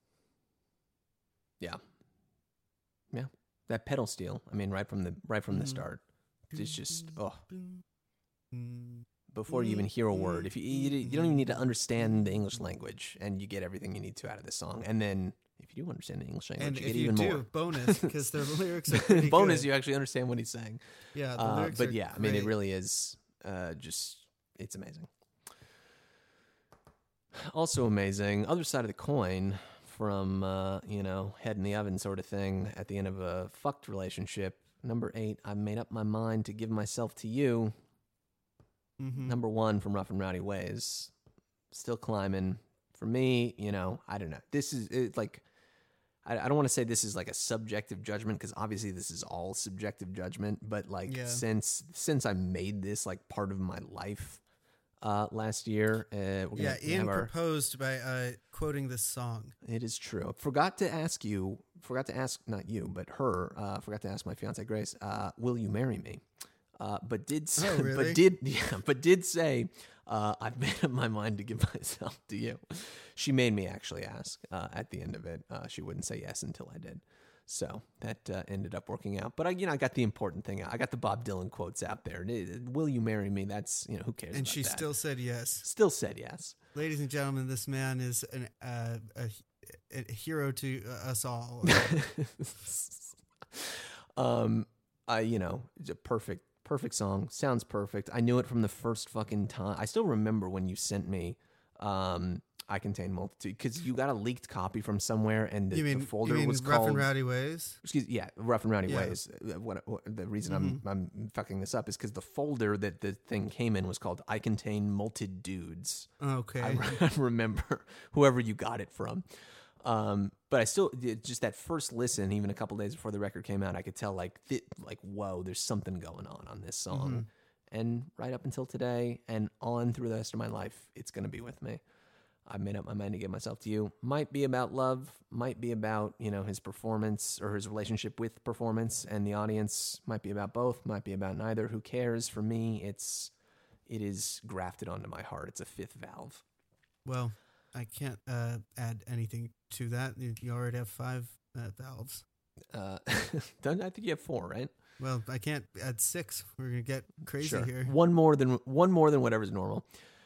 Number seven, down three spots. Still, still number seven, folks. Don't be mad. It's idiot wind. It's Idiot Wind. It's idiot wind. It's Idiot Wind, one of the finest songs uh, you can listen to. blowing through the buttons of our coats. Yeah. From the Grand Coulee Dam to the Mardi Gras, through the, The I Ching capital. yesterday, no, to the Mardi Gras, depending on what to the other version, version. depending on what version you're listening. To. Yeah, I That's like the I like the album version. no. Uh, it's, uh, I'll take the. I'll take I like the. them both. You like them both. That's fair. You know, the music, Um, the lyrics, the chocolate, the peanut butter, both. Wow. I mean, I'm looking at this list. It's interesting because we got Idiot Wind, then we got Every Grain of Sand, Every grain of sand. the elements, wind and sand. Mm, mm-hmm. Every Grain of Sand. I mean, it uh, just smokes so many other songs. Yeah, perfect lyric. Maybe the best lyric that he's ever put together, as far as I'm concerned, at least. I mean, the perfect Yeah, synthesis of easy the Christian stuff, just- the humanist stuff, the love stuff, the heartbreak stuff. It's all there. yeah, it's cosmic. it's- It's uh, simply cosmic. Yeah, absolutely. And, and a song that I think that, I mean, I think we've been on it early. You know, not to say that it was forgotten necessarily, because the heads have always known. But uh, you know, between us and obviously the the fact that it's closing all of these rough and rowdy ways tours or all of Mhm. these rough and rowdy ways shows over the last, you know, going on a year at this point, and, Right, and probably in the future. Yeah, sand. I, if up. we say the price of how Pri- many yeah, price of sand is going. that? drink every t- if you drank every time we did that stupid thing, then you'd be dead by now. You'd be as drunk as I am right now. Uh, price of blood also The- going up. Pay in blood, yeah. Number five. Uh, number five, pay in blood. It's no secret that uh, so wow, we got we got uh, wind, sand, and blood. The three element, the three Yeah. humors. The three humors of Bob Dylan's songs. Uh, yeah, Pay in Blood is just all about um, you know kicking ass, taking names, not taking names, Taking kicking ass, and not taking names, yes, just kicking kick- ass yeah. and forgetting who you are, why you're kicking ass, and not caring, and uh, kicking your own ass. just continuing to kick ass. Just getting your ass kicked, kicking ass, just being kicked, kicking. It's just about kicks, and um, blood, the blood that ensues. and piss. Yeah, and piss. Number four, down two spots. Sorry, folks. Jokerman. You wanted to drop it even lower, I think. Well, because like it's already like gotten put on the pedestal of pedestals for us. It's Yeah. um, it- it is the title of this podcast, and we're not even going to be a Bob Dylan podcast after yeah, we're after just this. sticking with it. So it's, like, I mean, Jokerman, why? Why did we name the show after it? It's because it's representative of this thing of like, oh, that is like the definitive late period track you didn't know about, and then you find out about it, and then you're just like, well, I have to look at everything differently now. No, it's like walking through the magic kind of thing in Harry Potter, where you're just Let's like you not walk. bring Harry Potter. Well, I, I I feel you, but just as a an easy metaphor for me to pull out of the air because I my brain is not functioning very well. Two hours and thirty minutes into this. Oh, it's not.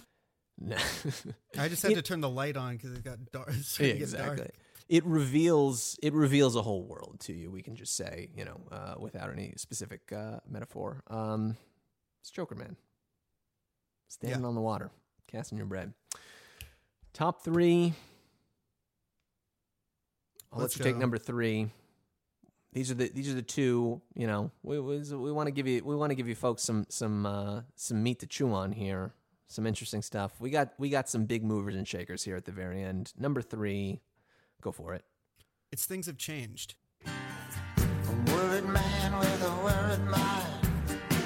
No one in front of me and nothing behind. There's a woman on my lap and she's drinking champagne. That white skin got assassin's eyes. I'm looking up into the sapphire tinted skies.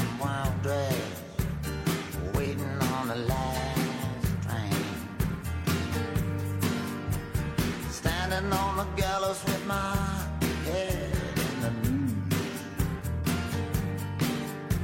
Any minute now, I'm expecting all hell to break loose. People are crazy and times strange. I'm locked in tight. I'm out of. I.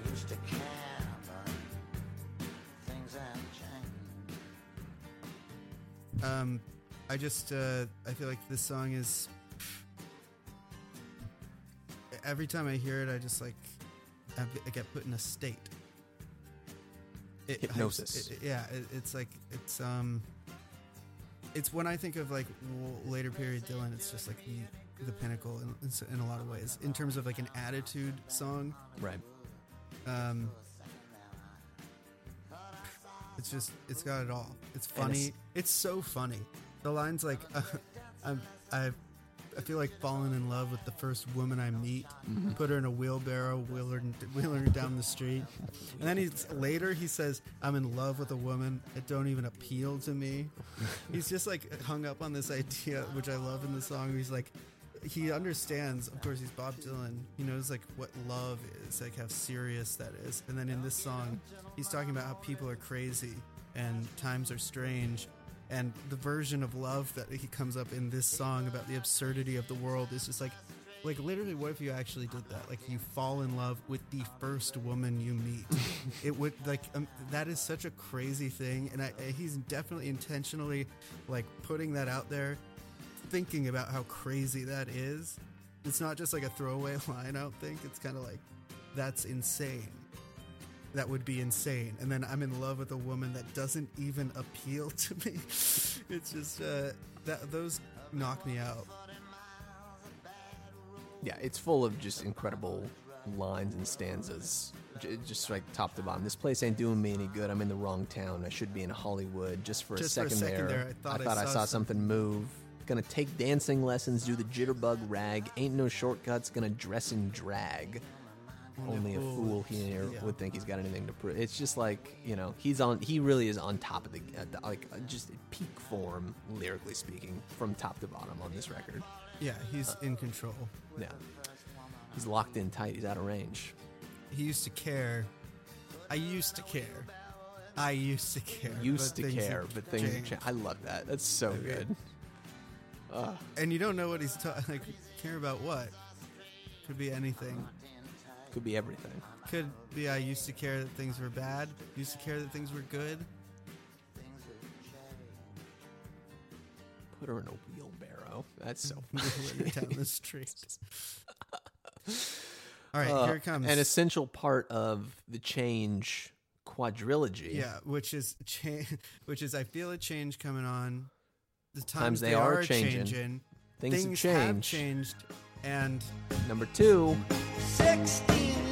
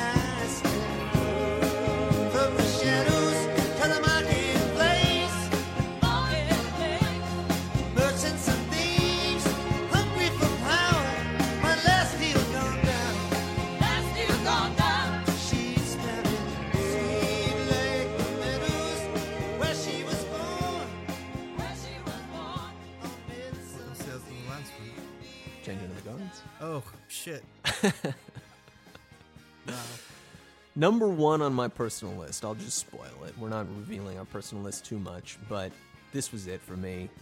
It's just, you know, we the, the, the, the street legal love and appreciation I think has been very well documented on this podcast over the last year, 18 months, however long. I do remember our initial podcast about street legal. I remember I do you remember this? We we recorded street legal and we forgot to do a star ranking at the hmm. end of it and then you had me like write up a little message about it and I texted it to you and then you recorded my words yourself and you did this weird like scratchy like civil war kind of sounding Yeah. thing to so it. That, whenever I think back of, that, I think about how like Woody Allen used to put so much care and effort into his movies.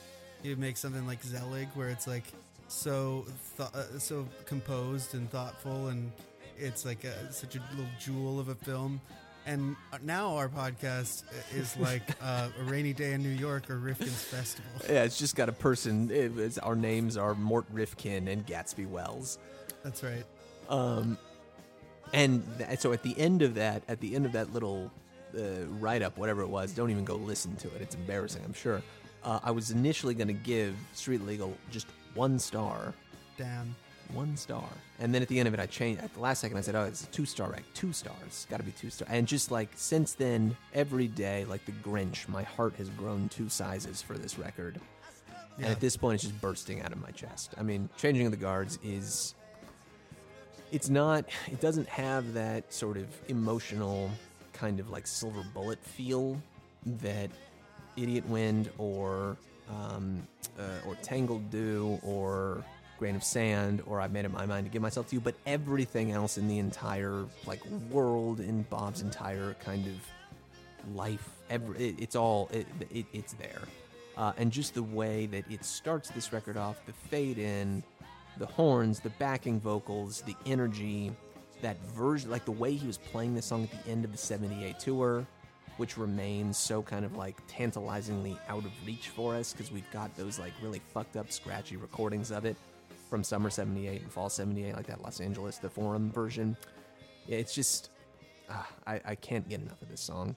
Um, it's everything that i want. It's changing to the guards folks. Up 19 spots from 21 to 2 things have changed. Up 41 spots from 44 to number 3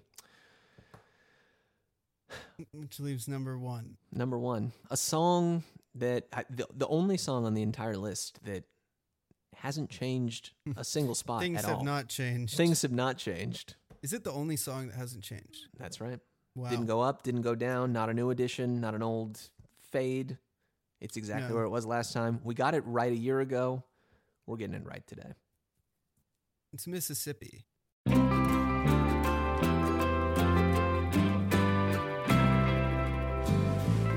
Every step of the way,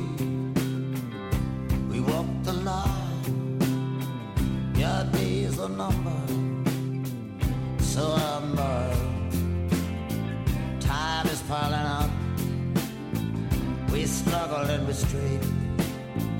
We're all boxed in, nowhere to escape. City's just a jungle, more games to play trapped in the heart of it, trying to get away. I was raised in. I've been working in the town. I've been in trouble ever since I set my suitcase down. Got nothing for you. I had nothing before. Don't even have anything for myself anymore. Sky full of fire, paint pouring down. Nothing you can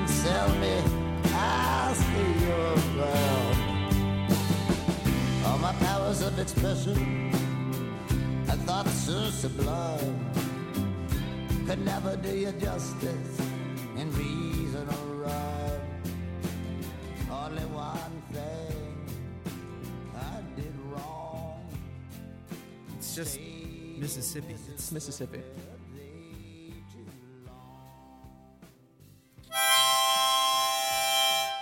Hey, stop. It's too soon. I, I feel like we should say something. It's the end of the uh, show. I guess that is true. Well, uh, I wish that I was as drunk as you because I, I had two beers. It's like the least the least eh, drunk I've ever been doing one of these. I feel like stone cold uh, sober. I'm the Um, one slurring his speech for once. Yeah, exactly. Um, but uh, I just want to uh, thank uh, everyone who's listened to the show, because it was started as just like a joke, or well, not a joke. It would have been a joke, I should say, if it weren't for Ian Grant. Because if I had just had this idea, there's no way in hell I would have been able to execute it. Uh, it would have never happened. So um, it would have remained a bit a joke, a little gag in my mind. But because of uh, Ian Grant, my partner and uh, and wife on the podcast, it's been uh, a real thing that people actually listen to, and that has has become, I think, uh, a good podcast. Good podcast, absolutely. And Yeah. you know, without you, I remember. I I think we started, or like I, I was just trying to kill time. This was June 2020 or something, and a couple of those singles from Rough and Rowdy Ways had come out, and you know, we were just like we were excited about it. I remember, I think, I, like texting you, texted me, or I texted you, or something when Murder Most Foul dropped, and was like, "Fucking 18 minute Bob Dylan song, drop everything, mm-hmm. you got to listen to this." Right. and there's just so much excitement there. And then you came to me at one point and was like, "We should do a Bob Dylan podcast," and I was like. There are enough Bob Dylan podcasts out. Like, what are we gonna? We're we're just two fucking schmoes. What are we gonna add But to little this? did you realize that that's the reason why we should have done one. Why, why it was a good idea. And you're exactly right. Because here we there are. wasn't one by two idiots. exactly. Uh, here we are, two years later, uh, two hours and forty minutes into this episode. Uh, I think this is episode one eighty two. Uh, although I mean, it might be totally one eighty. messed up the like whole. Yeah, I'm gonna count. change. I'm gonna change all the numbering before we Just- go into 2.0, just so it okay, makes more sense. So We're, we're killing the seasons. Nice. Yeah. Um. But um. Yeah. it- I I cannot believe how many hundreds of hours of my life I have. I'm not gonna say wasted on this, uh, but dedicated to it because I really do think that it is something that is uh, super rewarding for both of us, and Yeah. I do think that it's you know what we're doing is not art it's not artistically fulfilling by any means but i do think that it's it's it is i hope it because I, I listen to podcasts myself all like i'm a podcast addict and it fills something that i need inside of me you know it's it's sort of an empathy machine or you know like a um uh, a, a simulant for something that is lacking in all of our lives these days. And you know were we in a better world were we in another time that wouldn't be lacking in its first place. But the fact remains that it does and this is the world that we live in and so the next best thing is to just absolutely uh, not very intelligent guys prattling on for hundreds and hundreds and hundreds of hours about Bob Dylan music and uh, and bringing the world together. I think a little bit like we saw with that comment that you read just a Yeah. little bit earlier today. That's the best thing that you could possibly hope for out of all of this, and it's so rewarding to know that even just one person has had that experience. And I'd be Right, willing to bet that more than one has. It's not just one. There's at least two. I know that for a fact. Exactly. And uh, yeah, I mean, I think you're right. Like the idea of it being not. I mean, we all have. I think many of the people who listen to the show, of course, people who have been on the show are artists or working artists or people with artistic aspirations or inclinations. I too have uh, some of these foolish dreams, um, and you know, like everybody knows that you can't be uh, Bob Dylan. So it's it was like a great choice because like there's this massive body of work.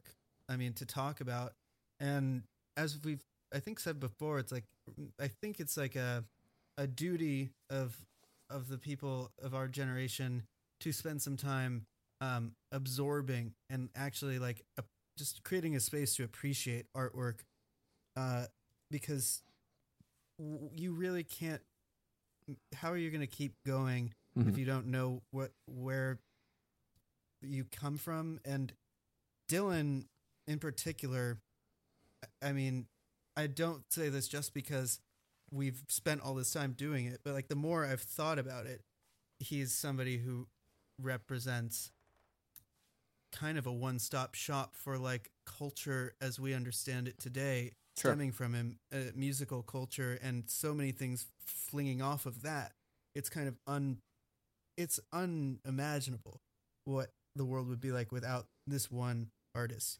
And um, of course he himself it's no accident there's a guy who felt that way about other art.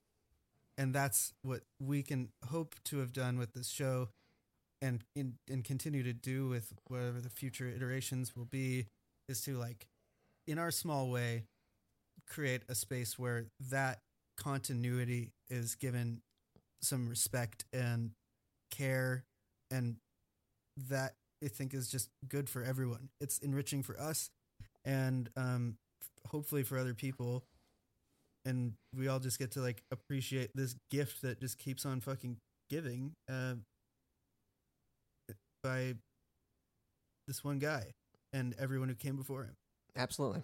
No question about it. Yeah, I mean, like as we've said on the pod before, you know, one of Bob's great gifts or projects or, or goals in his life, something he's been so successful at is like bringing these decades and centuries of musical legacy up into the modern time and, and kind of literally pulling these ghosts of history out and, and presenting them to people who never would have been familiar with them in the first place. And I think you and I are great examples of that. Like, I wouldn't have ever fucking heard Froggie Went A-Courtin' if he hadn't covered it on Good as I've Been to You in 1992, you know?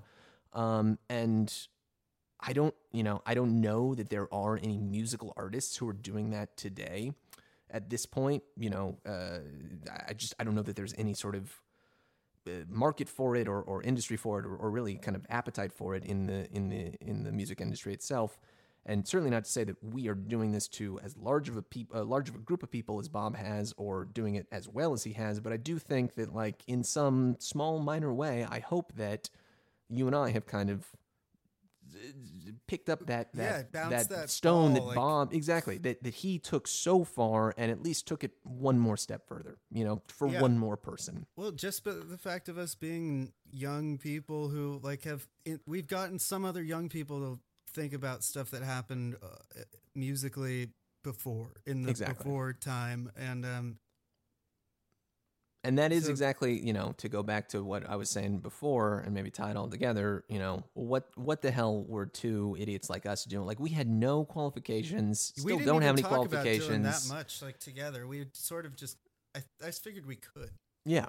Uh, and, and there was no, there was no, there was, there was nothing. We didn't have any uh, any training or any sort of bona fides or any sort of credits on our CV or anything that qualified us to talk about Bob. The only thing that qualified us to do it was just that we wanted to do it, and Yeah. so we did it. And and I do think that it has been a valuable kind of uh, uh, addition to the corpus because it, it has sort of unlocked him, I hope, uh, uh, and and put this just striking, incredible body of work and legacy and, and achievement um, across into um, into a, a wider world and a bigger audience than the folks who, you know, would read Clinton Heylin books. Let's say. yeah, to and be, let's uh, just let's be be, fair that the I mean, let's be real.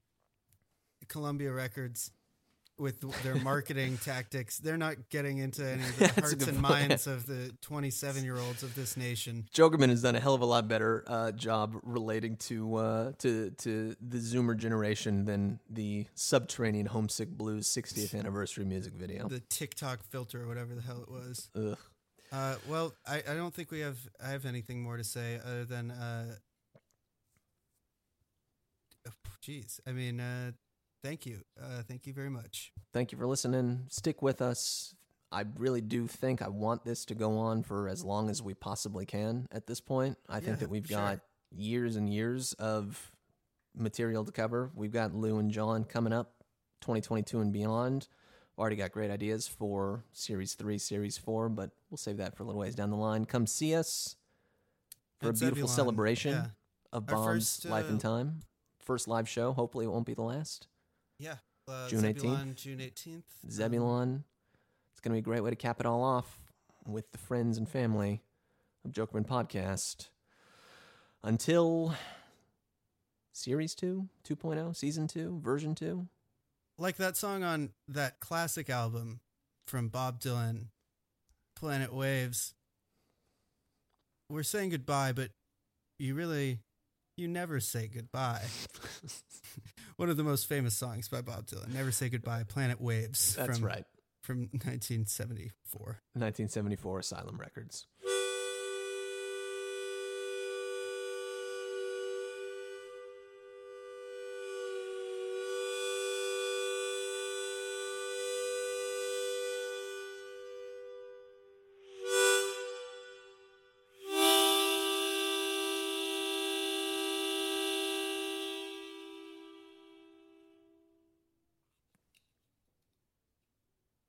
Jokerman.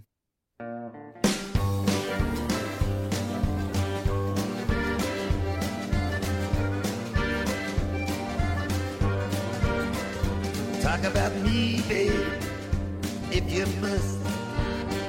Throw out the dust, pile on the dust.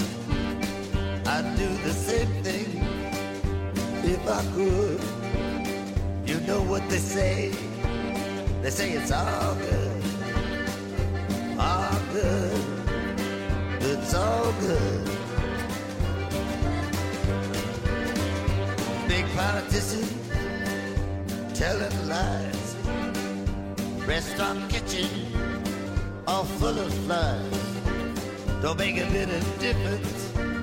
Don't see why it should. But it's alright. Cause it's all good. It's all good.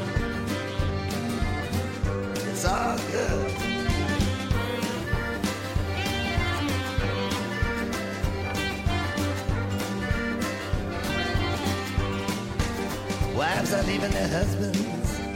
They beginning to roam. They leave the party and they never get home. I wouldn't change it even if I could. You know what they say, man. It's all good. Good. Good.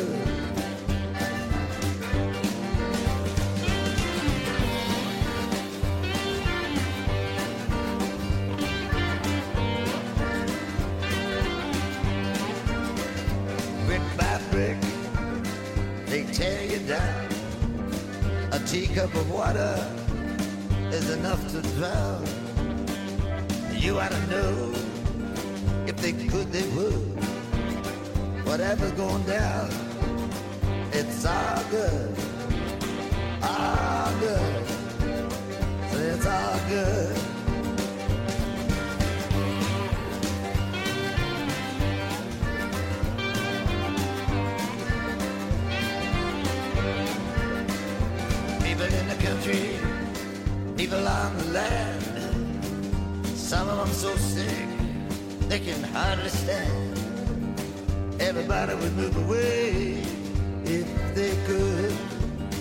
It's hard to believe,